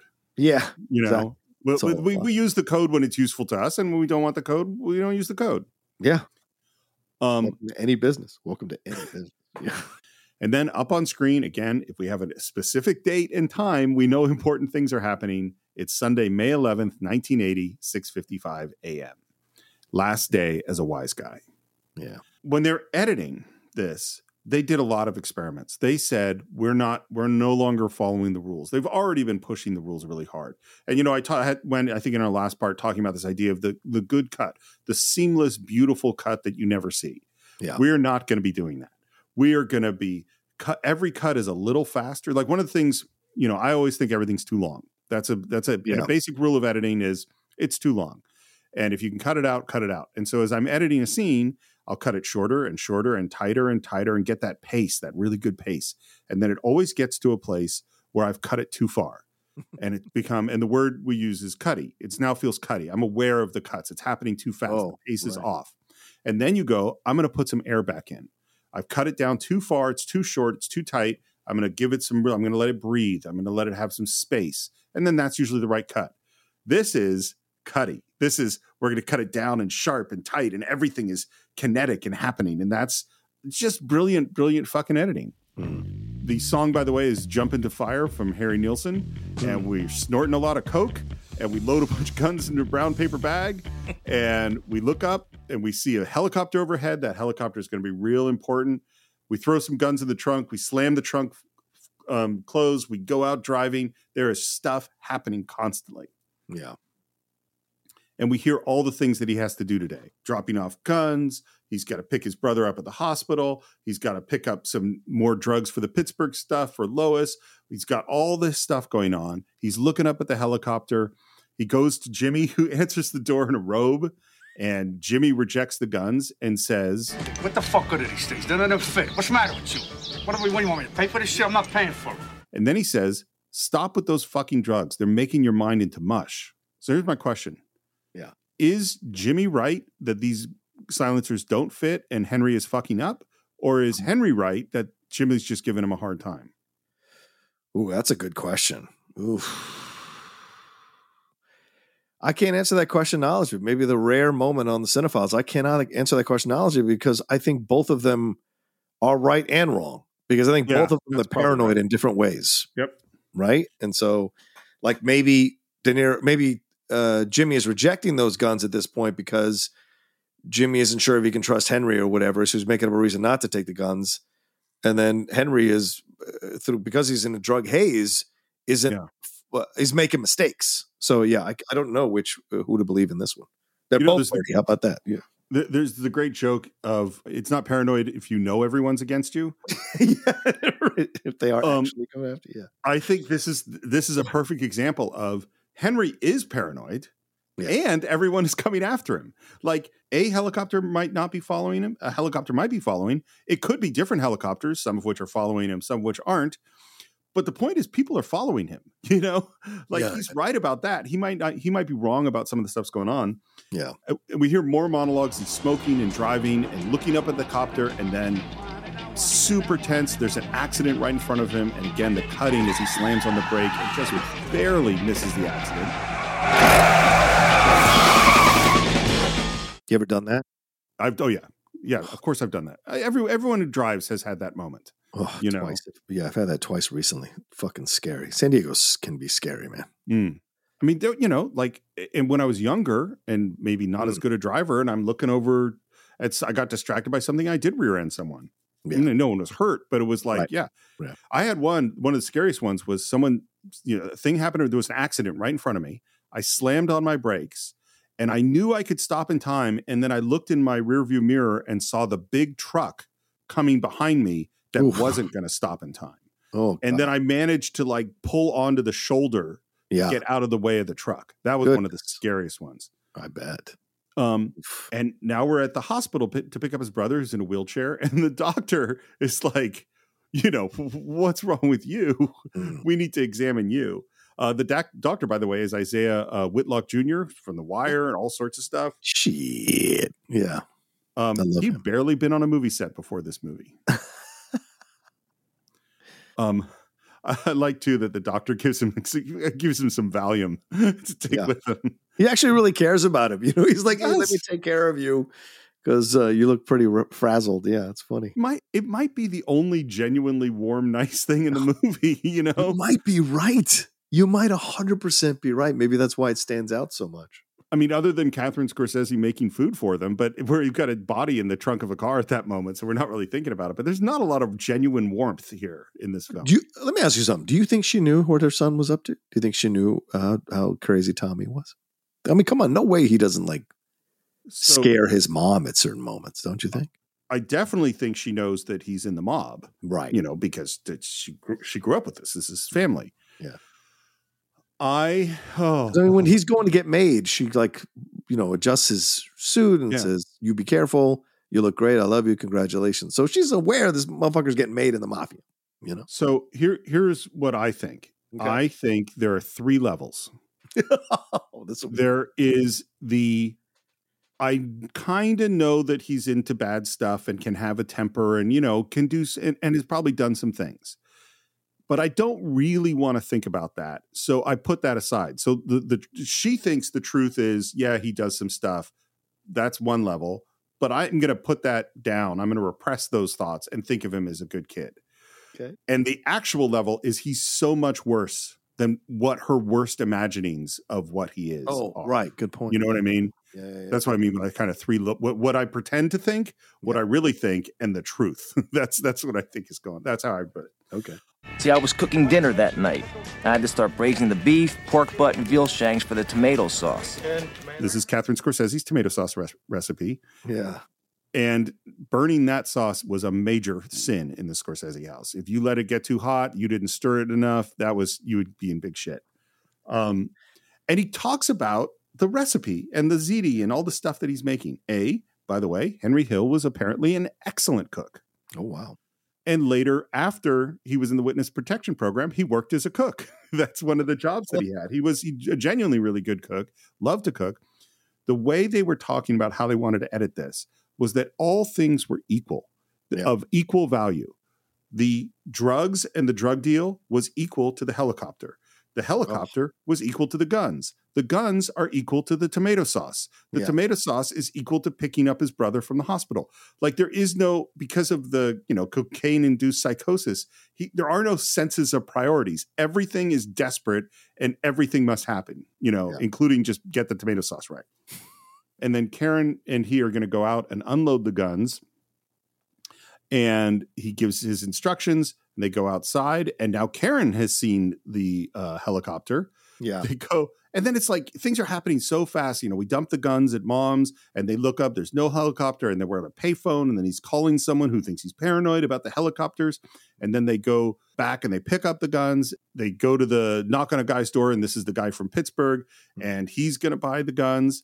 And there's this moment where Karen, who has been smoking and also looks sweaty and bags under eyes and not so good, says, I need a hit.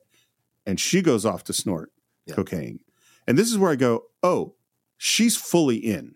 At, you know what I mean? Yes, and of course, if you if you've read the history of them, and because their kids wrote a book, the two kids mm. wrote a book about their life on the run with Karen and and Henry. That like Karen was very much involved. In fact, Karen's sisters and their maternal grandparents raised them a lot of the times while Karen and Henry were, hmm. doing, were doing the crimes. So that's why I mean she got into the witness protection program and she got to essentially get away and redo her life. But you know she committed crimes. I don't know if she ever served a day in prison for the crimes that she committed as part of Henry's situation. So yeah, interesting situation. And I love again as we're in, you know, selling guns and Karen's doing some more coke. We hear just the craziness of My plan was I had to get home and get the package ready for Lois to take on her trip. Also, I had to get to Sandy's house to give the package a whack with quinine. Plus, I knew Sandy was going to get on my ass. Then I had the cooking to finish at home, and I had to get Lois ready for her trip.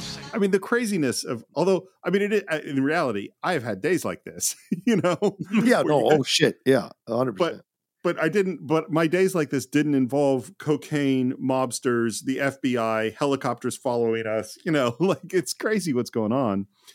It's crazy too that he answers a phone call from Sandy while Karen is there, right, right in the same room. Er, yeah, maybe she's in the bathroom or something doing coke. I'm not sure.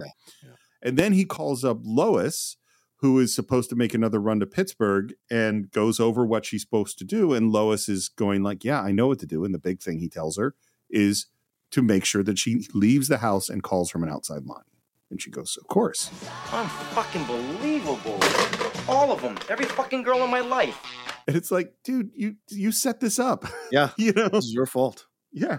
We see Lois on the phone making the phone call, not from an outside line, holding a plane ticket, and there is a black box on the plane ticket that has been Yeah, they cover the American Airlines logo. yeah, which I find weird. Like I would, it's strange to me because it's it's like I probably would have just not used that shot or used a different shot so you didn't see the logo. Putting the black box brings attention to, to that fact, which is not. Yeah. But Scorsese's a genius, so I'll defer to him rather than my choice. Oh yeah, I like the black box actually because it makes it seem a little more nefarious. right? That this was Mm-hmm. redacted. You know, it kind of has that little vibe to it. And clearly, American Airlines didn't want them, to, or maybe this was on purpose. Maybe Scorsese, No. maybe American Airlines was fine, and Scorsese was like, no, No, it was from American Airlines. It, it definitely American Airlines said they went to get permission to use it, and they said we don't want to be associated with this at all. You cannot use American. That's how they came about. that's awesome. Um, Oh, so and then he, you know, so we know that now someone listened in when she made this phone call. Mhm. Now he gets back home and he's back to the cooking to make sure that his brother is going to keep watching the place. And now we head over to Sandy's. And there's this moment, by the way, where we see him snort some cocaine and the camera just flies in as the drugs hit him. yeah, And his eyes are red and bloodshot. And it just looks, he looks crazed. yeah, he does. And we're having, we're back at dinner, we're having arguments. And then Lois is like, no, I can't go until we go get my hat. You got to get my lucky hat. And so now the lucky hat is important. I love this actress, by the way. I think it's I think her name's Welker White.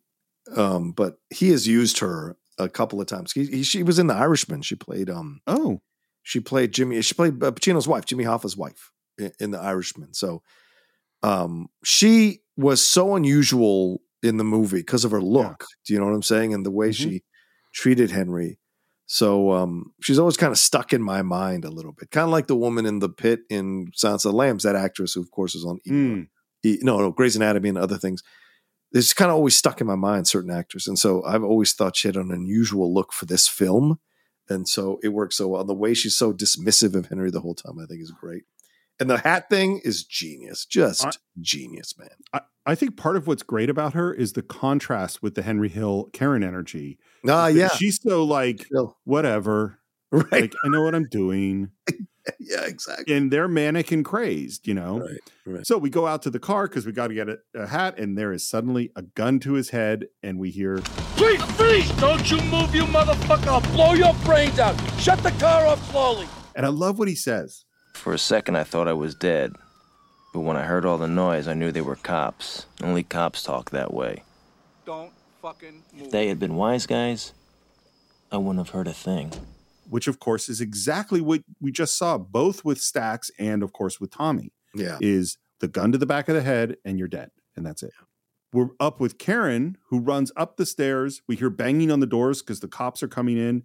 She's trying to dump the heroin in the toilet and then we hear the banging and she finds a gun in the drawer and slips it like into her panties and she is terrified and scared and crazed and out of control. Is it wrong that I find that moment sexy? It's It is sexy. I think it's sexy. Yeah. And it kind of fits with what, again, when she held the gun after Henry had used Oh yeah. and said, like, It's a great point. on." Yeah. Um, so what's interesting is that Karen did dump a whole bunch of drugs, but she didn't do it when the police were coming. She Oh. did it after Henry had gotten arrested. She was alone. She went, there was a stash that the police had never found. So he was she- right. They would never find it, Karen. He was yes. right. Okay. He was complete or or yeah, it seems like he was right. It didn't it didn't go down this way.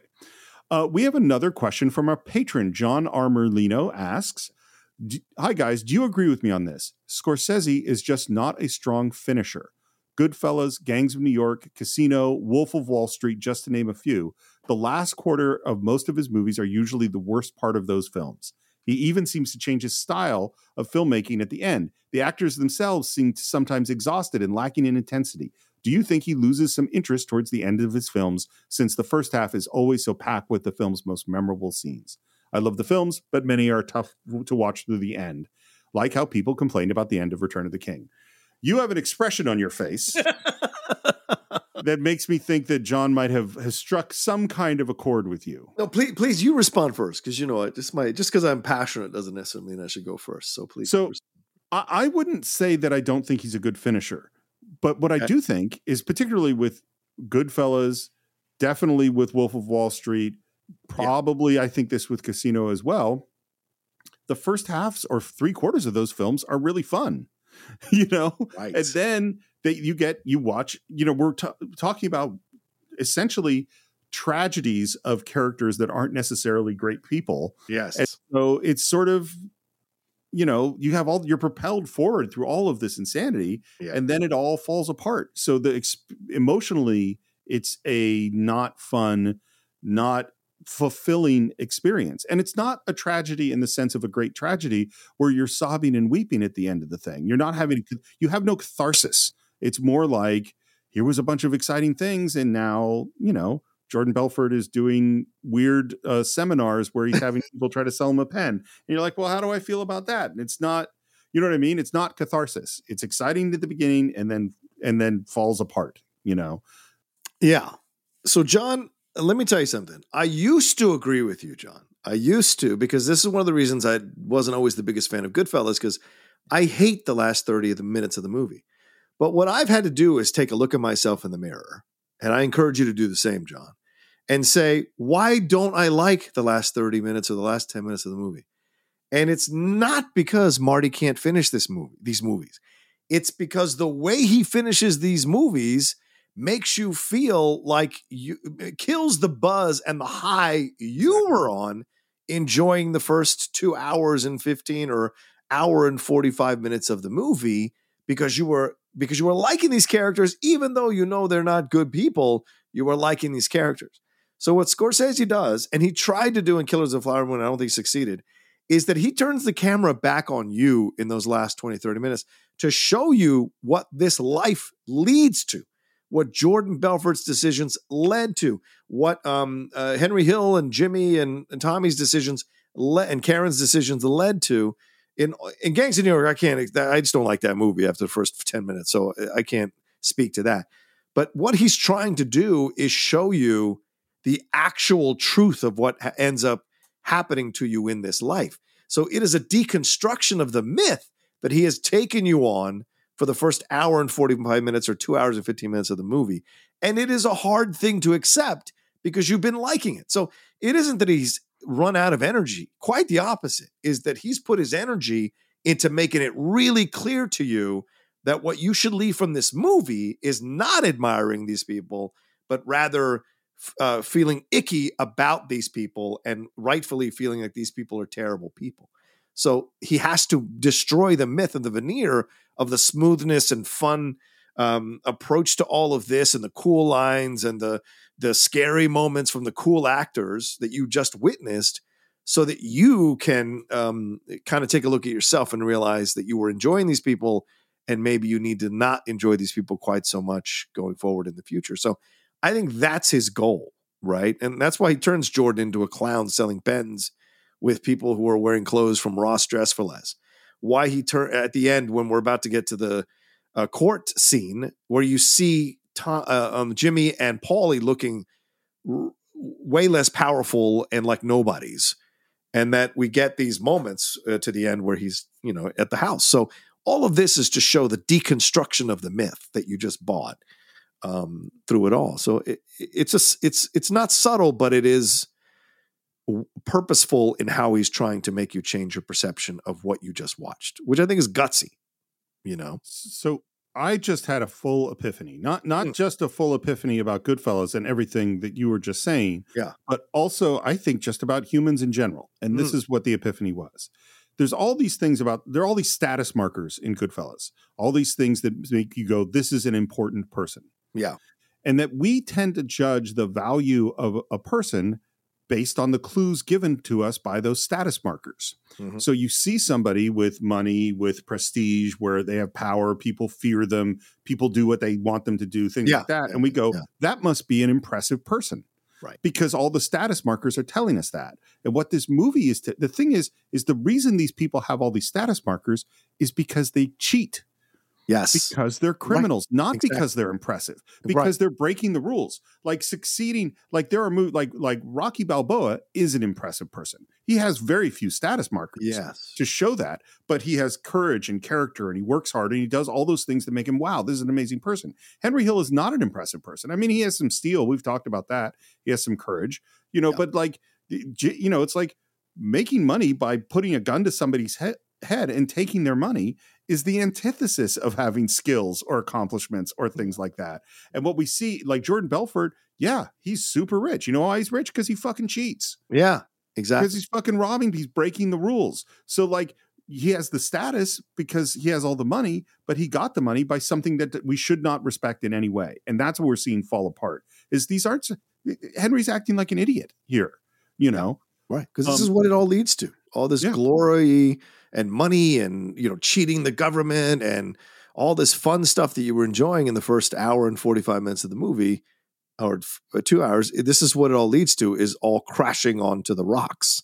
we see on screen the aftermath and we are getting brought into by, by the cops we see lois in handcuffs they all look wrecked we see karen sandy gets brought in Bye bye, dickhead. See you in Attica, dick. and he's in an orange jumpsuit I spoke to Jimmy. He offered to give me some money.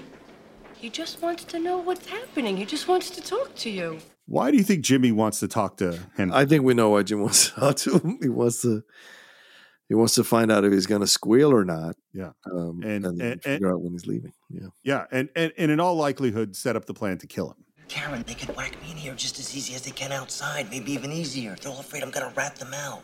People are already walking away from me. I'm dead in here. You gotta get me out. he comes out he's looking paranoid See, Jimmy knew if Paulie found out he was in the drug deals with me, Paulie would have Jimmy whacked even before me. so this is this is one of the big things with jimmy is that jimmy has been lying to Paulie too Yeah.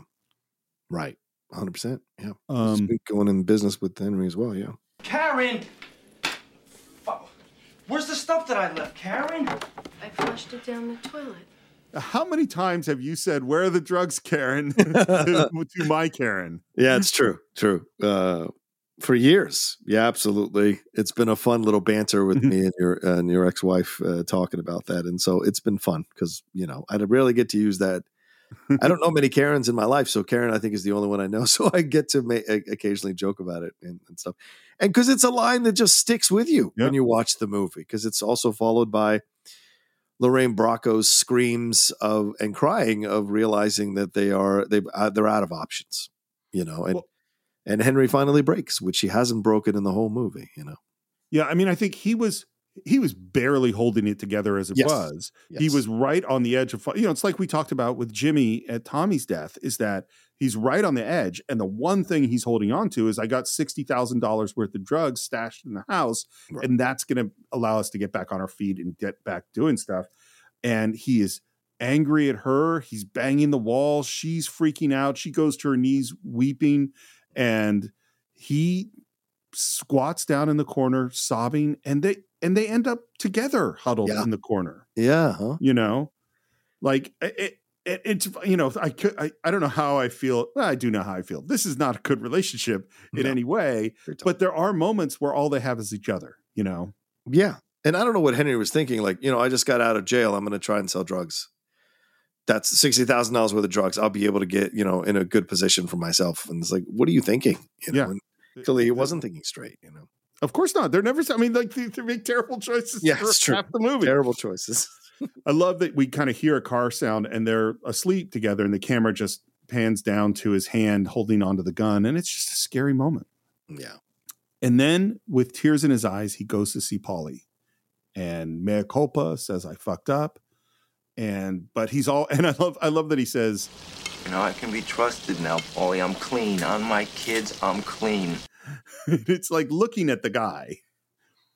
I don't think that's the image that he's putting forth. No, not at all. But of course, people who are involved in these drug things, they actually think they come off as way more calm than they actually are. Like we saw in the Jordan Belfort thing.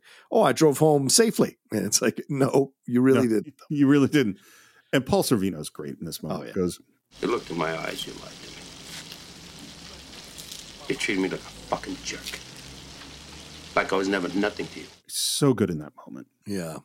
I got to turn my back on you now. Uh, that he's, yeah. He says, I'm going to turn my back on you. And he hands him a big wad of bills and walks away. Yeah. Now, by, by the way, Paulie is like cooking while this is going on. Yes. And it looks like he's in a restaurant. Is he, is Paulie working in a restaurant? I think he bought a restaurant. Okay. It's weird. Working in a restaurant. Yeah. Uh, That would seem very odd. Yeah. Um, and he gives him 3,200 bucks and he turns his back on him. So here's what's interesting. In my understanding, and this is when you brought up the whole thing about Karen and Paulie, this Yeah, is the moment I thought of. It wasn't Henry that went to see Paulie and got given $3,200. It was Karen. Oh, this was Karen. So then, yeah, then they had the relation. They had the the situation. Yeah. And he's talking with Karen, and they're going, "We got to get out." I don't want to do that, Henry. Is that what you want? Karen, if we stay around here, we're dead.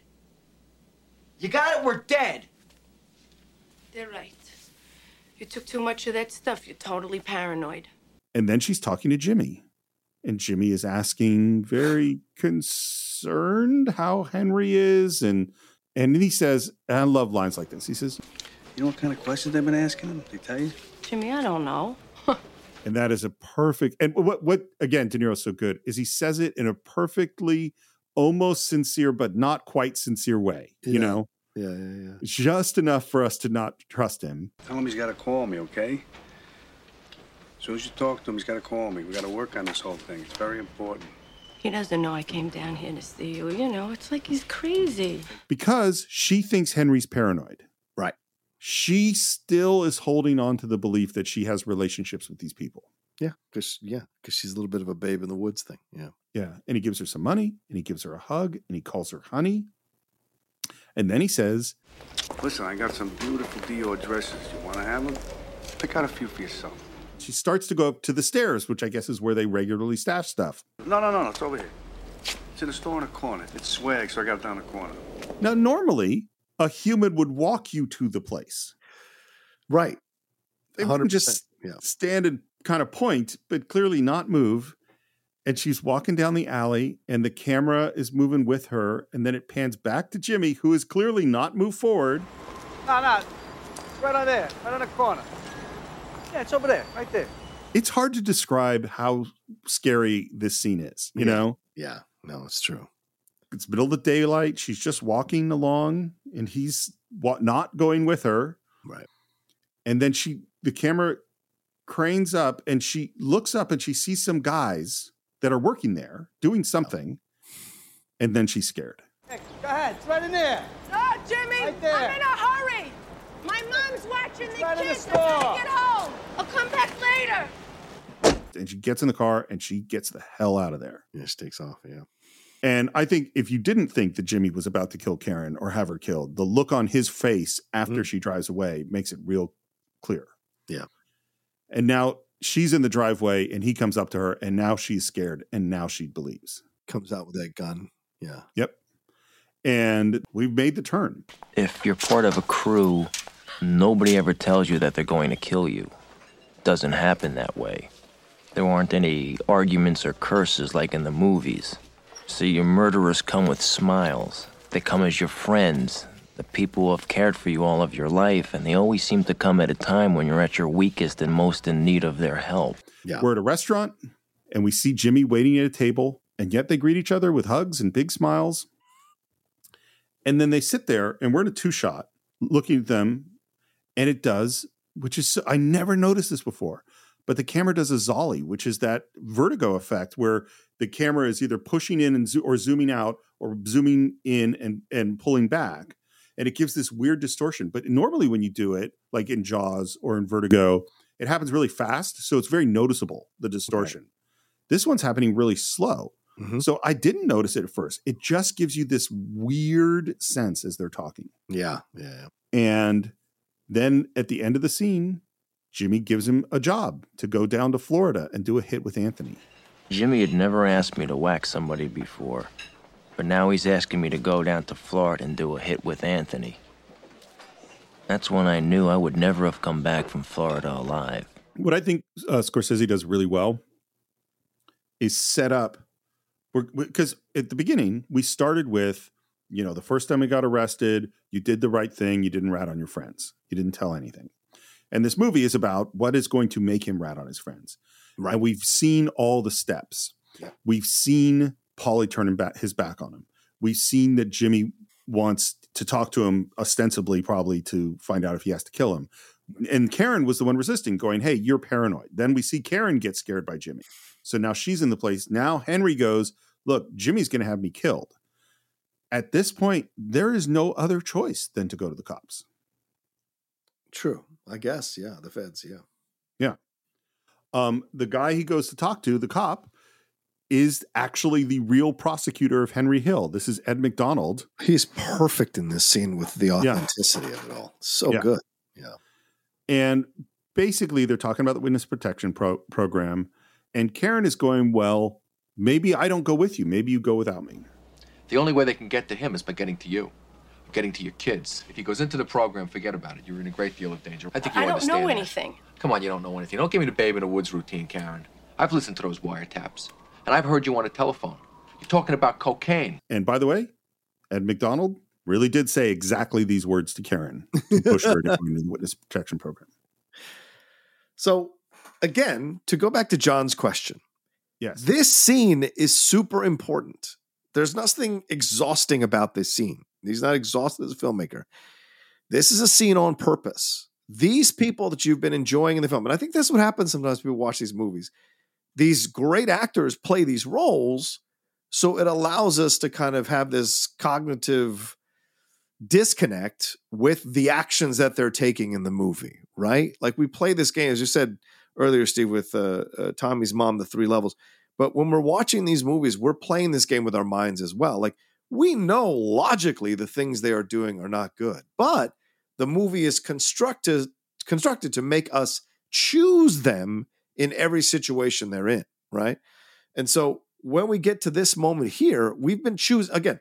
We've been othering Henry the whole movie. Henry and Karen have been othering themselves the whole movie. But now that they're caught, they want to other themselves again in this moment and almost come off as a couple of privileged little shits because Karen is like, well, you know, I want to see my mom. Uh, you mean I can't see my mom? And he's like, "Ugh, yeah, I guess we can work something out. But no, you, you're not going to be able to see your mom. Oh, I can't do that. I, I've got to be able to see my mom. And Henry's like, "Oh, are you foolish? They're going to kill. And even McDonald says, well, they can't get to him, but they'll get to you. And they might need to get to him by getting to you. So just so you understand, you and your kids are in danger and what have you. Um, and then she doesn't want to do it. And Henry puts this on her, like in essence saying, if you don't do it, I can't do it. And we're and I'm dead. And if I'm dead, you're probably dead too. So there's all these, but she, and then she tries. She's like, "Well, you don't need me, right? You need him. He's the one." And he's like, "Yeah, I don't need you. You're irrelevant. But if it makes him a better witness, I'd like you to go with him." So she is trying all these avenues to use her privilege, and if I go a little farther, use the kind of um, uh, talking your way out of the situation that some people have who are born from a certain level of privilege, thinking they can just talk themselves of anything. Um, and she's getting smacked down at every avenue. So this person that you were enjoying and loving from the first scene with the red dress and coming up to Henry and saying it's going to cost you and all that, this is what she ends up as. And so again, this is him destroying the myth of the characters that he just presented to you and showing you what this life actually leads you to when it's all over. So it's a very important scene. And I love that he brought in the actual guy. Nothing says like Scorsese is choosing a side against these people than bringing in the actual guy yeah. who put these people away. So I thought that was great. There's such great authenticity in this scene between the three of them. But by the way, first of all, Ed McDonald, one of the two commentary tracks on the oh! Goodfellas Blu-ray is Henry Hill and Ed McDonald. Shut up. Really? Yeah, it's not I that gotta good a commentary. It's it's not a great comment. And actually, Oh, Ed isn't? McDonald is is more interesting, I would say, than Henry Hill is through most of it. What but the funniest thing is that that, that I would say just from listening to them because they they're linked together. I Yeah. think they wrote a book together or something like that. And just the feeling I got listening to them is Ed McDonald doesn't like Henry Hill. Yeah, it's right. just that he's linked to him. He's tied to him. Yeah, yeah. Ju- just back to what what you were saying. I think the part of the what allows these people to do these things is you know this is a famous psychological book from Ernest Becker called The Denial of Death and the idea is that most of us walk around not really believing that we're going to die and that allows us to smoke cigarettes and do all these stupid things or live our lives in ways that don't make sense because Yeah. we're just blocking out the fact that terrible consequences can happen. Well, that's what's gone on with Karen and Henry and all of these people. Is Yeah. just the denial of the world that they live in and how fucking dangerous it actually is. Yeah. Uh, we have another question from Patreon. This one is from Adam, uh, real last name unknown. It says, Save this question for the end. Did Henry really love Karen in the end? I don't think there's an obvious answer displayed in the film, but it seems he uses her. He asks her to do so much in the film, but did he actually love her when he has the mistresses? What do you think? I think you I think you can't look at love in a binary way with certain people. And by that I mean you don't love someone if you cheat on them. That's not 100% true in every situation, right? I, I think we I think we seek absolutes too much in life. And as you get older, you realize how much of a fallacy certain absolutes are. Um, their relationship was very complex. I don't see, and, and again, you buy into this idea that Karen is this like unwitting person who was influenced. Bullshit. She was an adult and she willingly went along. This idea of letting people off from decisions they made because they were quote unquote influenced or whatever. Come on now. Uh, we're all adults.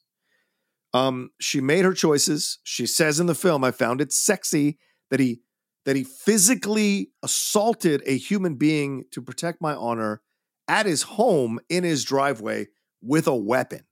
Okay. So this idea that Karen's this sweet, you know, don't buy, as McDonald said, this babe in the woods routine. So both of them had a complex relationship. And I'd be curious to hear what this person has to say now that you know this truth about the characters, or about the real life people, that Karen was having an affair with Paulie on Henry and may have had affairs with other people on Henry as well. So they had a very complex relationship where probably both of them were cheating numerous times throughout the relationship. But that doesn't mean that they didn't love each other. Okay. And again, it's not that I'm advocating cheating or saying that you should. I'm saying certain relation, every relationship is different. In some relationships, you have both both people cheating, but they still love each other. And I think Karen and Henry loved each other again for 25 years, right? They got divorced in what 1990 something, but the divorce wasn't finalized till like 2002. So it took a while before it was actually official. So they clearly loved each other in some very strong way. And I think the movie does show that throughout the film. Even that final scene that we just talked about, Steve, with them crumpled on the floor crying, he's initially mad at her, but she crawls to him. He eh, puts his hand, but then he hugs her because he does love her. Um, it's just that it was a wild relationship in a wild situation. So there were so many crazy swings in it. So to me, yes, I think the movie does show that they do love each other. It's just, you know, it's um he was not faithful to her, which was part of the life for a lot of these guys. If you read any books on these guys, they all cheated, you know, and still love their wives. Like they all have religious uh, dedication and religious figures in the house. Like even Tommy says to his mom as he's walking out, "Stop painting religious pictures, will you?" They have that. The, the, they have a dedication to God, even though they do all these things that they're doing. So there's a lot of um, uh, just a lot of uh, um, conflicting philosophies in, in, these people who do this stuff. So uh, I want to go back to where you started, which is the idea that love is not binary. Can you and- go back that far? I mean, I, st- I went too long on that one. I apologize. I think you said lovely things. To me, like love is this really big word mm. that we pretend like we know what it means or that it means the same yeah. thing. Yeah. You know, loving your kid and loving your dog and loving your wife and loving your parents and loving your friends and loving your and you could have, you know, the sex can be involved, sex can not be involved. There's all this this is this huge word. And so like and and we talk about it like it always means the same. Like you have now fallen in love. You have love for this person and this is as if we know what the fuck that means or what relationships are like within them. I think not the reality of the real Henry Hill and Karen, but of the characters that are in this film. I believe that Henry Hill loves Karen more than he loves any other woman in the film. I don't particularly yeah. think he really loves Janice or Sandy or anybody else that he might meet. Right. I think they have I think they have a connection and I think based on what Karen says d- despite everything that happens, he she continues to be sexually attracted to this person. Yeah. I also think they hate each other. Yes, know? right, right. That's also an element. Yeah, Karen, you know, has all sorts of reasons to hate him, and he has all sorts of reasons to hate her. And I also, and they, I also think they are mutually dependent upon each other. Yeah, that they when they're huddled in the corner, it's not just like look at the love. It's they don't have anybody else. They are to they are together on a, on the island, you know, and like and so and so I just go like, well, what the you know what is what is love in these contexts? Um, one other thing we should say is as the cop is breaking Karen down to finally get her to agree, agree to go into the witness protection program, we are seeing Jimmy marched out with handcuffs. Mm-hmm. We are seeing Par- Paulie let out in handcuffs. And what I like about this is it's happening during the scene before they have officially made the decision. And what it's doing is it's saying the decision's already made. Like we're we're seeing them come to it, but it is inevitable at this point that they have to do this. Hmm. Uh, and now we're at the trial. Uh, and Henry's on the stand. And I, I like this bit of description. He says, My house was in my mother in law's name. My cars were registered to my wife. My social security cards and driver's licenses were phonies. I never voted. I never paid taxes. My birth certificate and my arrest sheet. That's all you'd ever have to know I was alive. It's a life that's a total lie. Yeah. Complete, complete fabrication. You're hiding all the time. All Yep. the time. And the lawyer asks him to point to Jimmy, and he does. Asks him to point to Paul Cicero, and he does. See, the hardest thing for me was leaving the life. I still love the life. And we were treated like movie stars with muscle. We had it all just for the asking. Just just stop there for a moment of the we romanticized the life at the beginning. Mhm. We hear at the beginning, all my life I wanted to be a gangster. We see him dream of that. And now at the end, he's it's still he still wants to be a gangster. Yeah, it's still it's all he knows. And Yep. he said at the beginning, uh, all his life he ever wanted to be, all he ever wanted to be was a gangster. So yeah. And then what's so amazing at this moment is then he turns and talks directly to camera, which is actually something Jordan Belfort does, Di- DiCaprio does in Wolf of Wall Street. Didn't matter. Didn't mean anything. When I was broke, I would go out and rob some more. We ran everything. We paid off cops, we paid off lawyers, we paid off judges. Everybody had their hands out. Everything was for the taking. And now it's all over. Do you like this decision as a director? Do you like this decision of have him because he's been to camera? narrating the whole movie, but now we have him step off the witness stand with everybody essentially breaking the fourth wall with everybody standing still or sitting still on the set, and him walking right to the camera and saying all of this as we're about to cut to you know his witness protection place.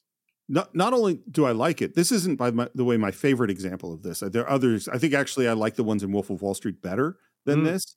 But but I not only do I like this technique, I've used this technique. This happens in The Assistants, which is Mhm. a, a VO movie, and there's a moment where you're hearing the VO, and then Chris is talking directly to camera. Right, right. You know, um, I totally like this technique. Do you like it? I like it here. Absolutely. I don't think the technique always works with certain films, but I liked it here because we've gotten so familiar with him. And again, to go back to John's question, this is him breaking the fourth wall so that you understand this is Ray Liotta as Henry Hill. This Mhm. is not Henry Hill necessarily. This is Ray Liotta talking to you about it as Henry Hill through the camera. So he's broken the fourth wall in that this is no longer just the Henry Hill character. This is now Ray Liotta and the Henry Hill character talking to you. So you understand this this is all fake what they've done. This is a movie, not reality, a movie. And I think that's Scorsese's point by having him walk through everybody standing still on a set is that he's trying to show you that this is all a movie about what actually happened, but what happened uh, was worse, you know. And it's so it's like an it's like an echo of the opening in terms of the mm. romanticizing of the gangster life you know Yes. Yes. Yeah. but it's it's it's sort of a pitiful echo because now we know we're like well this was terrible like yeah, everyone's dead and, you, and it didn't go anywhere and you end up with nothing like this is all Yeah. but he but henry hill himself is still never going to be past this you know and we see some housing development and it's just ordinary american life and we hear And that's the hardest part. And today, everything is different. There's no action. I have to wait around like everyone else. Can't even get decent food. Right after I got here, I ordered some spaghetti with marinara sauce and I got egg noodles and ketchup. And we've been quoting this line from the beginning of the movie. It is a very memorable line. It might very well be that this is not a Henry Hill line. Hmm. It it's might not even be a Nick Pileggi or Martin Scorsese line. Do you know who might have come up with this line?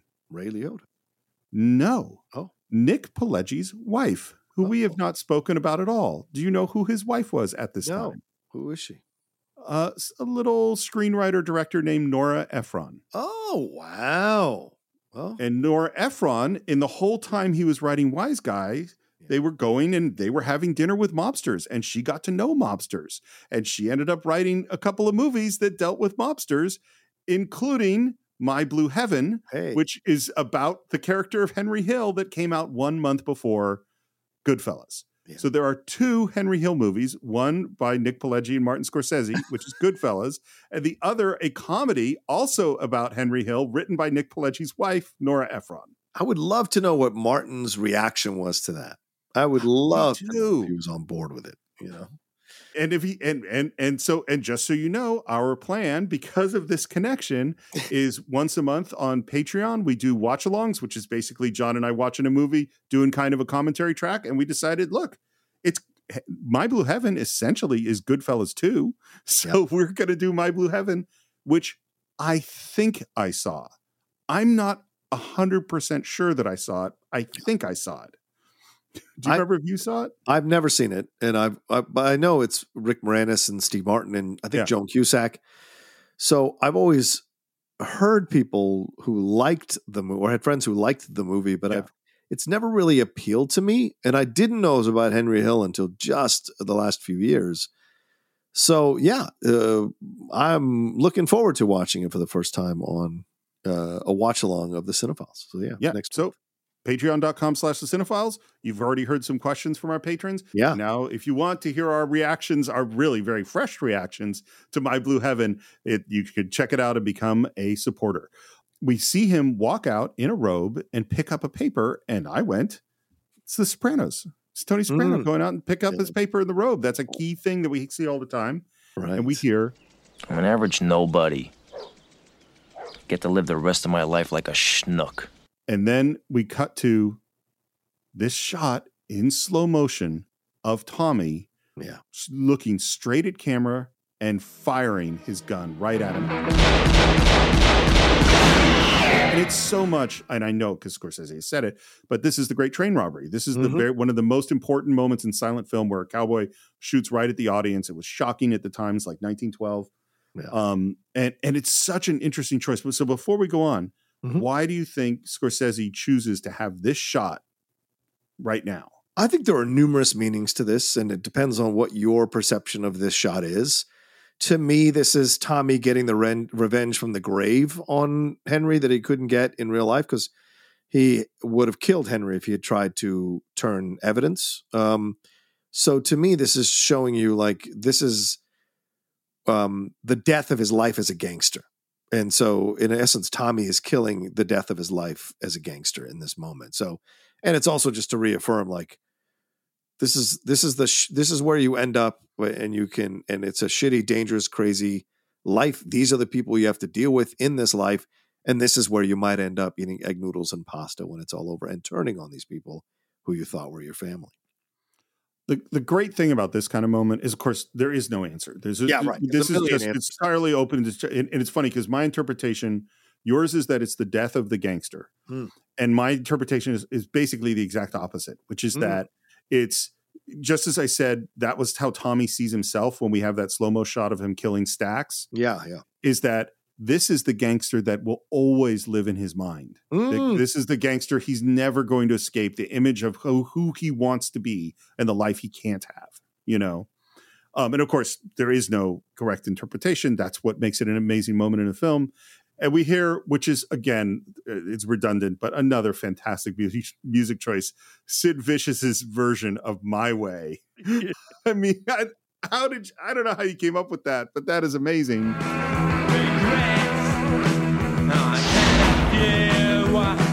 And then we get our text on the screen where we hear that Henry is still in the witness protection program. He, in 1987, he was arrested in Seattle, Washington for narcotics conspiracy and received five years probation. Uh, and that he's been clean since 87. Well, he didn't, he wasn't clean. He was never clean. That's just not really true. Henry uh, and Karen separated after 25 years of marriage. Paul Cicero died in prison. Jimmy Con, it says Jimmy Conway is serving 20 years to life and he won't be eligible for parole until 2004. Well, he died of cancer in prison in 96. Um, Yeah, him and Jimmy died of cancer. Uh, Paulie and Jimmy died of cancer in, in prison. well, they did not leave healthy lifestyles. Just, you know, and then Henry died of heart disease. So yeah, um, and Tommy was shot in the back of the head. yeah. So basically, it seems like a tough life. By the way, something I didn't know is the cinematographer Michael Ballhaus had to leave the film two weeks with two weeks left in production. Oh shit! And they brought in a little cinematographer named Barry Sonnenfeld. Oh wow! Take over. No idea of that. Um, and I don't know what he shot. I don't know what things were Sonnenfeld and what were Ballhaus at all. Um, apparently, in post, Scorsese is just very critical and emotional about his work, and No. that, and so, which eh, you know, and I get. it. I mean, I've said it many times. Is like post is torture because you see every fucking thing you did wrong, and it re- and the movie really, really doesn't work uh, until it works. But it sounds like Thelma Schoonmaker is was calm and was that sort of steadying force to let him get his emotional things out and also keep him on track. And what she says is she talks about how much patience and discipline and courage editing takes, and that she thinks courage is one of Marty's most important traits. So now we go to screenings. Audiences hated this in screenings. Mm-hmm. And here's part of why. And and they still do this, which is they'll go, "Hey, do you want to come see a a, a free screening?" Or they will have played one movie and say, "Listen, audience, if you want to stay, we'll show you a screening of a special movie." They didn't say, "Hey, we have an extremely violent movie about the mafia from Martin Scorsese," and so someone might have seen, you know, some '90s com- romantic comedy, and then they say, "Dude, now we're going to show you this movie," and so of course people are angry, you know. There was one time where they were showing it and they had a problem with the projector, and the audience is like tearing the seats out. They're so angry. Paul Sorvino goes to see the movie and thought it was absolutely terrible. He thought it was a disaster. It was too violent. And he's sitting with his kids, including, I assume, Mira Sorvino. Yeah, probably. And he they go out and he says, The movie's terrible. I hated myself. I'm awful. And his daughter says, This is the greatest thing you've ever done. This is a great film. And what he said was, it was like three or four hours later that he just had a moment and and it, and it flipped in his brain and he realized it was one of the best movies he ever seen. Um, that can be the reaction sometimes to groundbreaking movies, Steve, right? Like they're like, holy shit. And like you think it's terrible, but then when you sit down with what the director was actually trying to do, your mind completely changes, you know. Yeah. Yeah. Well, I mean, you, Scorsese, you have to reckon with Scorsese movies. You 100%. I hated Raging Bull for like tw- 10, 20 years. I was not a fan of it. I thought it was one of the most depressing films I'd ever witnessed, and I never wanted to watch it again. Well, it But is as I- depressing. yeah, well, true, fair. But as I came into my 40s and really started to study the aesthetic of of movies, it it took on a whole new life for me. And now it's a movie that I don't watch all the time, but when I do watch it, I really appreciate the um, uh, artistry that went into making the movie.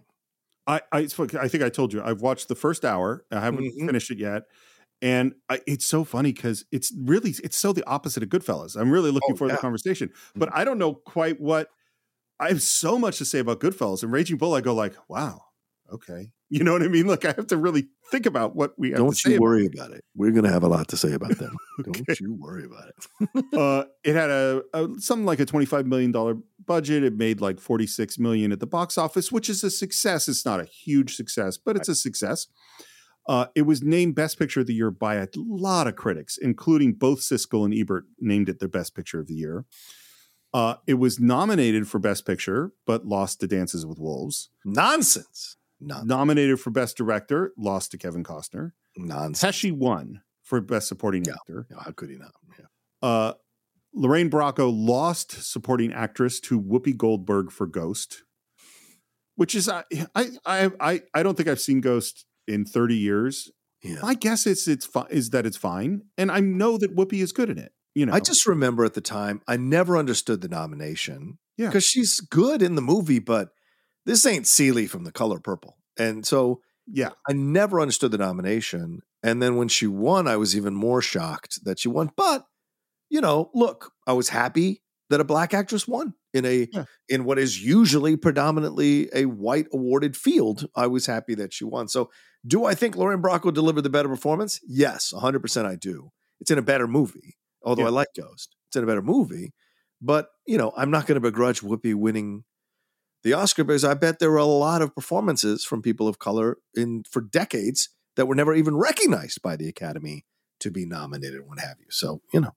Yeah, I I, I think Whoopi is totally good, you know. Yeah, but it is sure. um and then uh adapted screenplay nomination lost to Dances with Wolves. And then in my mind, in the biggest crime by far, editing loses to Dances with Wolves. And I just like uh, how ca- the editing in this movie is world class. It's its own completely different thing. It's also, I think, important to point out, it is exactly one decade after Raging Bull lost to Ordinary People. Yeah. Oh, right. Yeah. And yeah, both yeah. Ordinary People and Dances with Wolves are films directed by movie stars, you know, Robert Redford and Kevin Costner. And I think Ordinary People is a really good movie. I think it probably holds up better than Dances with Wolves, but it ain't Raging Bull and Dances with Wolves is not Goodfellas. You know. Yeah, you know, and it's tough, right? Because as Dances with Wolves recognized, because it was us coming to terms as a society with Native American, the treatment of Native Americans at the time, which uh, we were starting to have more of a part of our pop culture in the conversation.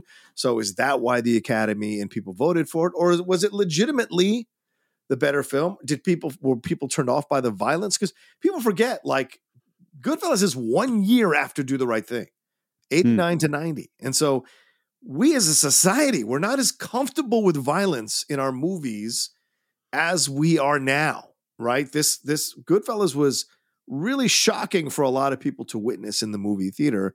And that's why you can't although i think the uh, the oscars are a great blueprint or or guidelines for understanding what the best films of the year are the winners are not always the best films of the year so you've got to always be open when you're revisiting some of these films to understand the context of when these films come, came out and why some of these films lost to films that look completely pedestrian in comparison uh, to the films that uh, that lost. You know, You know what I would say, and I, I'm, I'm kind of just we just said that Scorsese you have to reckon with his films, and you Yeah, said yeah. that it took you ten to twenty years to sort of evolve your feelings about Raging Bull. yes, yes, We also said that people who went to the screening of Goodfellas, a lot of them really didn't like it.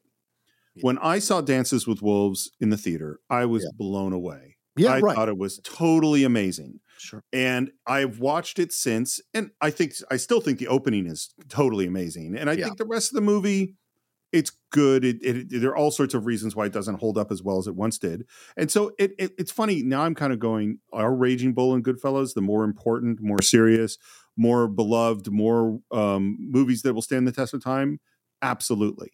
Yeah. But now I'm kind of going, I get it. You know, in the it, it takes Yeah. a while to reckon with these films, so it's Yeah. hard for them. You know. That's why I say, you know, people go back, go, oh, the Academy, what do they know? No, it's it's a matter of understanding context, and especially if you're some 25 year old uh, pundit or you think you're a pundit about movies.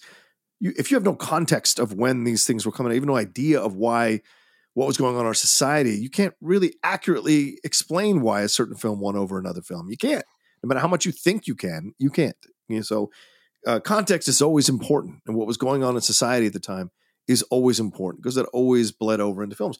That being said, it still was nominated for a number of awards, which means enough people in the Academy understood that this was an important film or a good film or a groundbreaking film to recognize it. It's just that the overall Academy wasn't as comfortable validating this film uh, in comparison to something like uh, Dance with Wolves, you know. And again, just because Midnight Cowboy wins as a groundbreaking movie in 1969, an X-rated movie about you know a guy who's a, a hustler and a, a, a male prostitute and a guy with physical ailments that he's dealing with, it doesn't mean that in 1990 the same people are involved in choosing the best picture. It's all context different voters, different times, different mentalities in society. So all of that factors into it. I know it's a fun conversation to have, but I, I rarely try to go after the academy for these decisions. Now, when it comes to Green Book and shit like that, certainly, but or driving Miss Daisy, but other stuff, I think I'm a little more understanding on, so to speak. So So I have a little bit of information about what happened to these people after.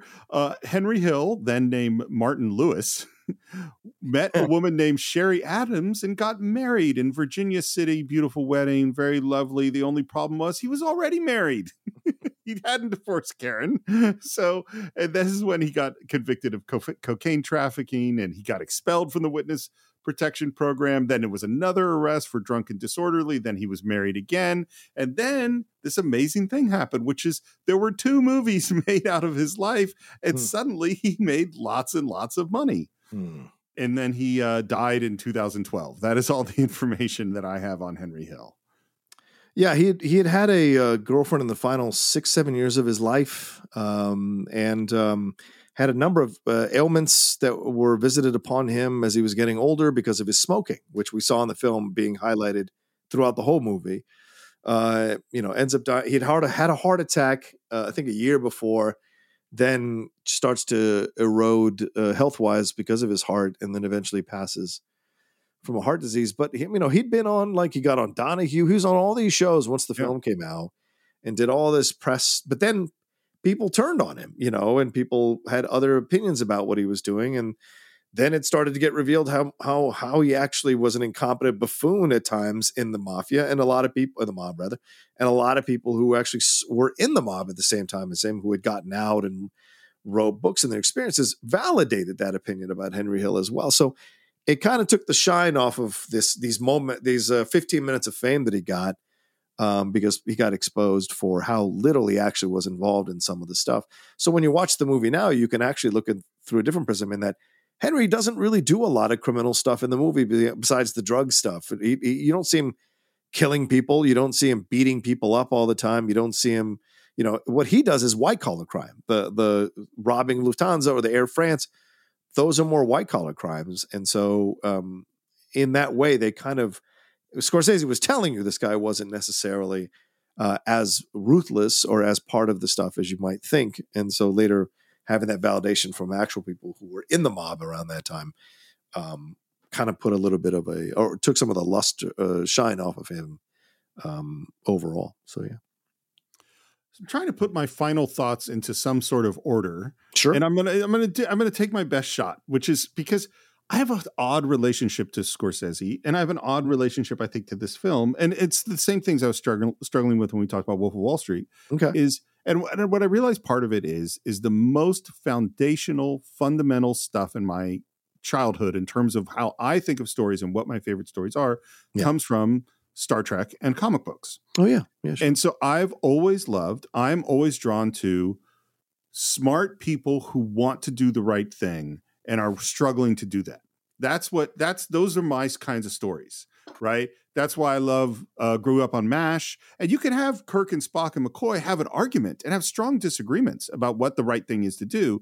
You can have Batman and Superman actually fight each other because they disagree so strongly about what the right thing to do is. But they are smart, talented people who are trying to do the right thing. Yeah. And so when I go to things, which is why watching The Sopranos wasn't fun for me, because I go like, these are obviously people who are not trying to do like Michael Corleone is smart and talented and disciplined. Yeah. And he is on some level, particularly in the first Godfather film, trying to do the right thing for his family.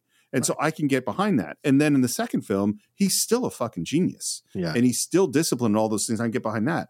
Watching these films, watching Goodfellas, what I actually think I'm relating more to mm-hmm. is the the art of filmmaking is the Mm. is it's it's actually it's not my relationship to Henry Hill it's my relationship to Martin Scorsese and Thelma Schoonmaker and Nick Pileggi. It's how it's all put together and the thrillingness of it and how it's man, the film is manipulating my emotions. Mm. You know it's not you know it's like it's not that I ever go like I want to hang out with Henry Hill and Tommy and Jimmy Conway like that doesn't seem like a fun thing but I am propelled by just the genius of the way the movie's put together, by the music, by the cinematography, how we're just thrown into this world, the way the voiceover is used, the the and, and it and it goes back to it's funny, something that you reacted strongly against at the very beginning.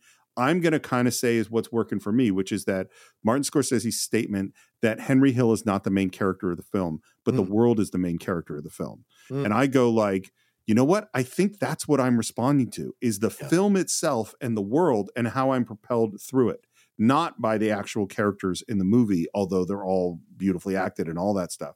And so, like, I think, and it's so funny because will I ever be drawn to Goodfellas the way I'm drawn to Star Trek II, The Wrath of Khan or Rocky or Jaws or, you know, any of these other films? No, I'm never going to be drawn to this movie for that.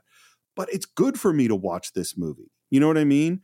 To experience all these things that are so different from the way that I look at the world, because that's part of what's good about movies. Is that it's not just that they're reflecting back to you what you want to see, but they're taking you to places and maybe reflecting back to you parts of yourself that you don't want to see. Yeah. Maybe that's the big thing. Because even though I don't like these characters, I, I get all my life I wanted to be a gangster and I Mhm. see that world and I want to go into the Copacabana too. And I don't like that part of myself that feels that way. But if I don't watch this movie, then I don't get to then I'm not being honest with myself about who I am and who humans are. Like Right. that's what I that's the kind of the gift to me about Martin Scorsese is he's not just going look at this world, he's going look at yourself. Yep. Yeah. This has been the hallmark of a lot of his great films, which I think people haven't fully embraced or accepted or understood when watching these movies is that Scorsese Scorsese's turned the camera back on you by the end of every one of his films. And so again, we go back to John's question. That's what that's why you may think, John, and I used to think this too, uh, you know, back in my 30s, like um which was only five years ago. Uh, that uh, the idea of, you know, this idea that oh God, I hate these endings because they always kind of, you know, uh, it seems like it's kind of terrible, and all these people, and it's not as cool as the first hour and a half or two hours. But that's the point because he wants to make you confront these things because he's making a commentary on society. That society glorifies the wrong people in our world, and unfortunately, you don't see true teacher stories. You see true crime stories. That's what Yeah. people are obsessed with. There's no section in the in the um, in the uh, uh, Barnes and Noble that says true teacher stories. It's true crime, and so people are obsessed with this stuff because there's titillation involved in this stuff. And we, at the end of the day, no matter how good we think we are, we are titillated by crime. We are titillated by the people in our society who break laws because we are naturally rebellious as human beings hence outlaws. That's the thing. We're all, it's a universal energy that a lot of people possess in our world is this idea to want to break through the rules. Now, some people love the rules, don't get me wrong, but most people enjoy kind of playing or flouting with rules. And we get that played out in movies like this and get to enjoy characters like this as they kind of flout the rules a little bit. Plus, they're cool, they're good looking, they're in shape, they're really talented. And so you're watching all of that as you're watching the movie. And then by the end, you really see where they, in a Scorsese film, you see where they end up. And certainly this is a film that shows you that as well. Yeah, I love this movie for the performances, for the writing, for the way Scorsese shoots this movie, for the editing, as you mentioned, Steve, so well to bring up here. Uh, the music choices, the needle drops are so well, but the way he immerses you in this world so that you understand that danger is always around the corner, even though you are enjoying the journey of these guys as they go through the. And I don't mean you're validating or proving, but I mean you're enjoying the No, you're journey. of- enjoying it. yeah, you're enjoying these guys and what they're connecting to and what they're creating together so that when all the stuff starts to fall apart, you actually feel that as you're watching the ends of the of the film because you care about these characters no matter what terrible stuff they've done. So I think it's a marvelous film that I have constantly reevaluated as, as I've gotten older, and it's gotten even better for me as I've gotten older, uh, as I understand more and more of what Scorsese was trying to do with this film. So I'm glad this film exists. I'm glad it stands the test of time, and and I think this is one that people will go back to and watch years after Steve and I have shuffled off this mortal coil. So yeah. I can't help uh, commenting on the fact that as I'm listening to you talk about this world and how we're titillated by the world and we like watching these people that are going to do dangerous things, I was like, I'm being told all this by the outlaw. well, who would know better? About I mean, well, that, but but actually, like honestly, we wouldn't be here if people didn't love the heel. yeah, a hundred percent. Yeah, right. Yeah, I mean, yes, yeah, uh, yeah, yeah. I mean, that's my natural, uh, you know, personality. Uh, and um, getting an arena like the Schmoedown to show that and create that character and have that come through and have people really connect to that character because I also became an underdog character. Yeah. Even though I delivered some of the most brutal takedowns of some of the players, people saw the honesty behind all that and that I really wanted to win and that I wasn't a person who was part of the movie space. So in a way, I had my foot firmly in the fandom side and in the movie critic side. And so in a way, people cheered for that and um, saw themselves a little bit in the outlaw, but also uh, enjoyed seeing John Rocha underneath the hat as well. So yeah, and yeah, we started this right at the height of uh, the Outlaw and the Schmoedown. So yeah, in some strange way, the Oh, yeah. rebellious nature of ourselves and the titillation of it all kind of Well- is a, a, a genesis for this show. And I know we've reached the end of the show, and I'm just gonna say one more thing is that like w- you know my love of things like Star Trek. When Star Trek is really bad, is when there's no outlaw. When there's just like everything is good. We all Yeah, we figured out right. humanity. It's like where Star Trek works is it still has to have some of that darkness. Yeah. And how much you know? There's the slider on the darkness, and in Goodfellas we get the slider really far to the dark. Yeah. But like that's part that's part of our humanity. If you take away the darkness, you take away our humanity. It doesn't exist anymore. Exactly. So that's what we think of Goodfellas. We hope you've enjoyed going on this journey with us. As always, we'd love to hear your thoughts. We'd love to hear your thoughts on some of the questions asked by our patrons, some of the questions that we brought up, some of the ambiguities in the story, how you feel about it at the end. You can visit us on our Facebook page. Just do a search for the Cine-Files. It's Cine underscore files on Twitter, the Cine-Files podcast on Instagram.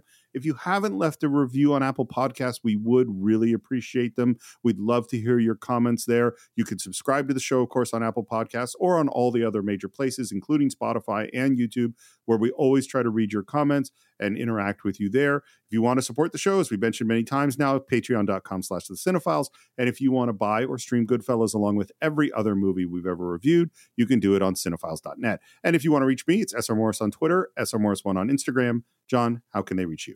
Uh, you can always reach me at the Rocha Says on Twitter, Instagram, and TikTok, the Outlaw Nation on Twitch. Uh, my YouTube channel, please head on over there, youtube.com slash John Rocha Says. That's where the Geek Buddies and the Hot Mic and my uh, trailer reactions and the Jedi Way and reviews, all of that are on there. The Nation, uh, which Steve occasionally comes on to talk about things that are going on in the world. Please head on over there and subscribe.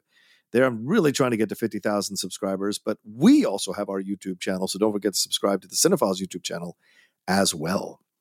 And I think that's it for this week. And we are going to continue our exploration of the work of Martin Scorsese with a special live show where we are going to dig into a movie that John hasn't seen in a long time. And I just rewatched that I really liked. And by the way, it violates everything we've said about Martin Scorsese because this is a movie that doesn't have a sad ending. It has much more of a Hollywood ending, and that is Paul Newman and Tom Cruise in The Color of Money.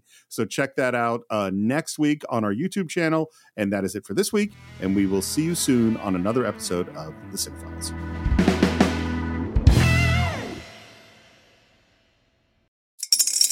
Spring is in the air at Littleton Coin Company, and we want to help you brighten your collection.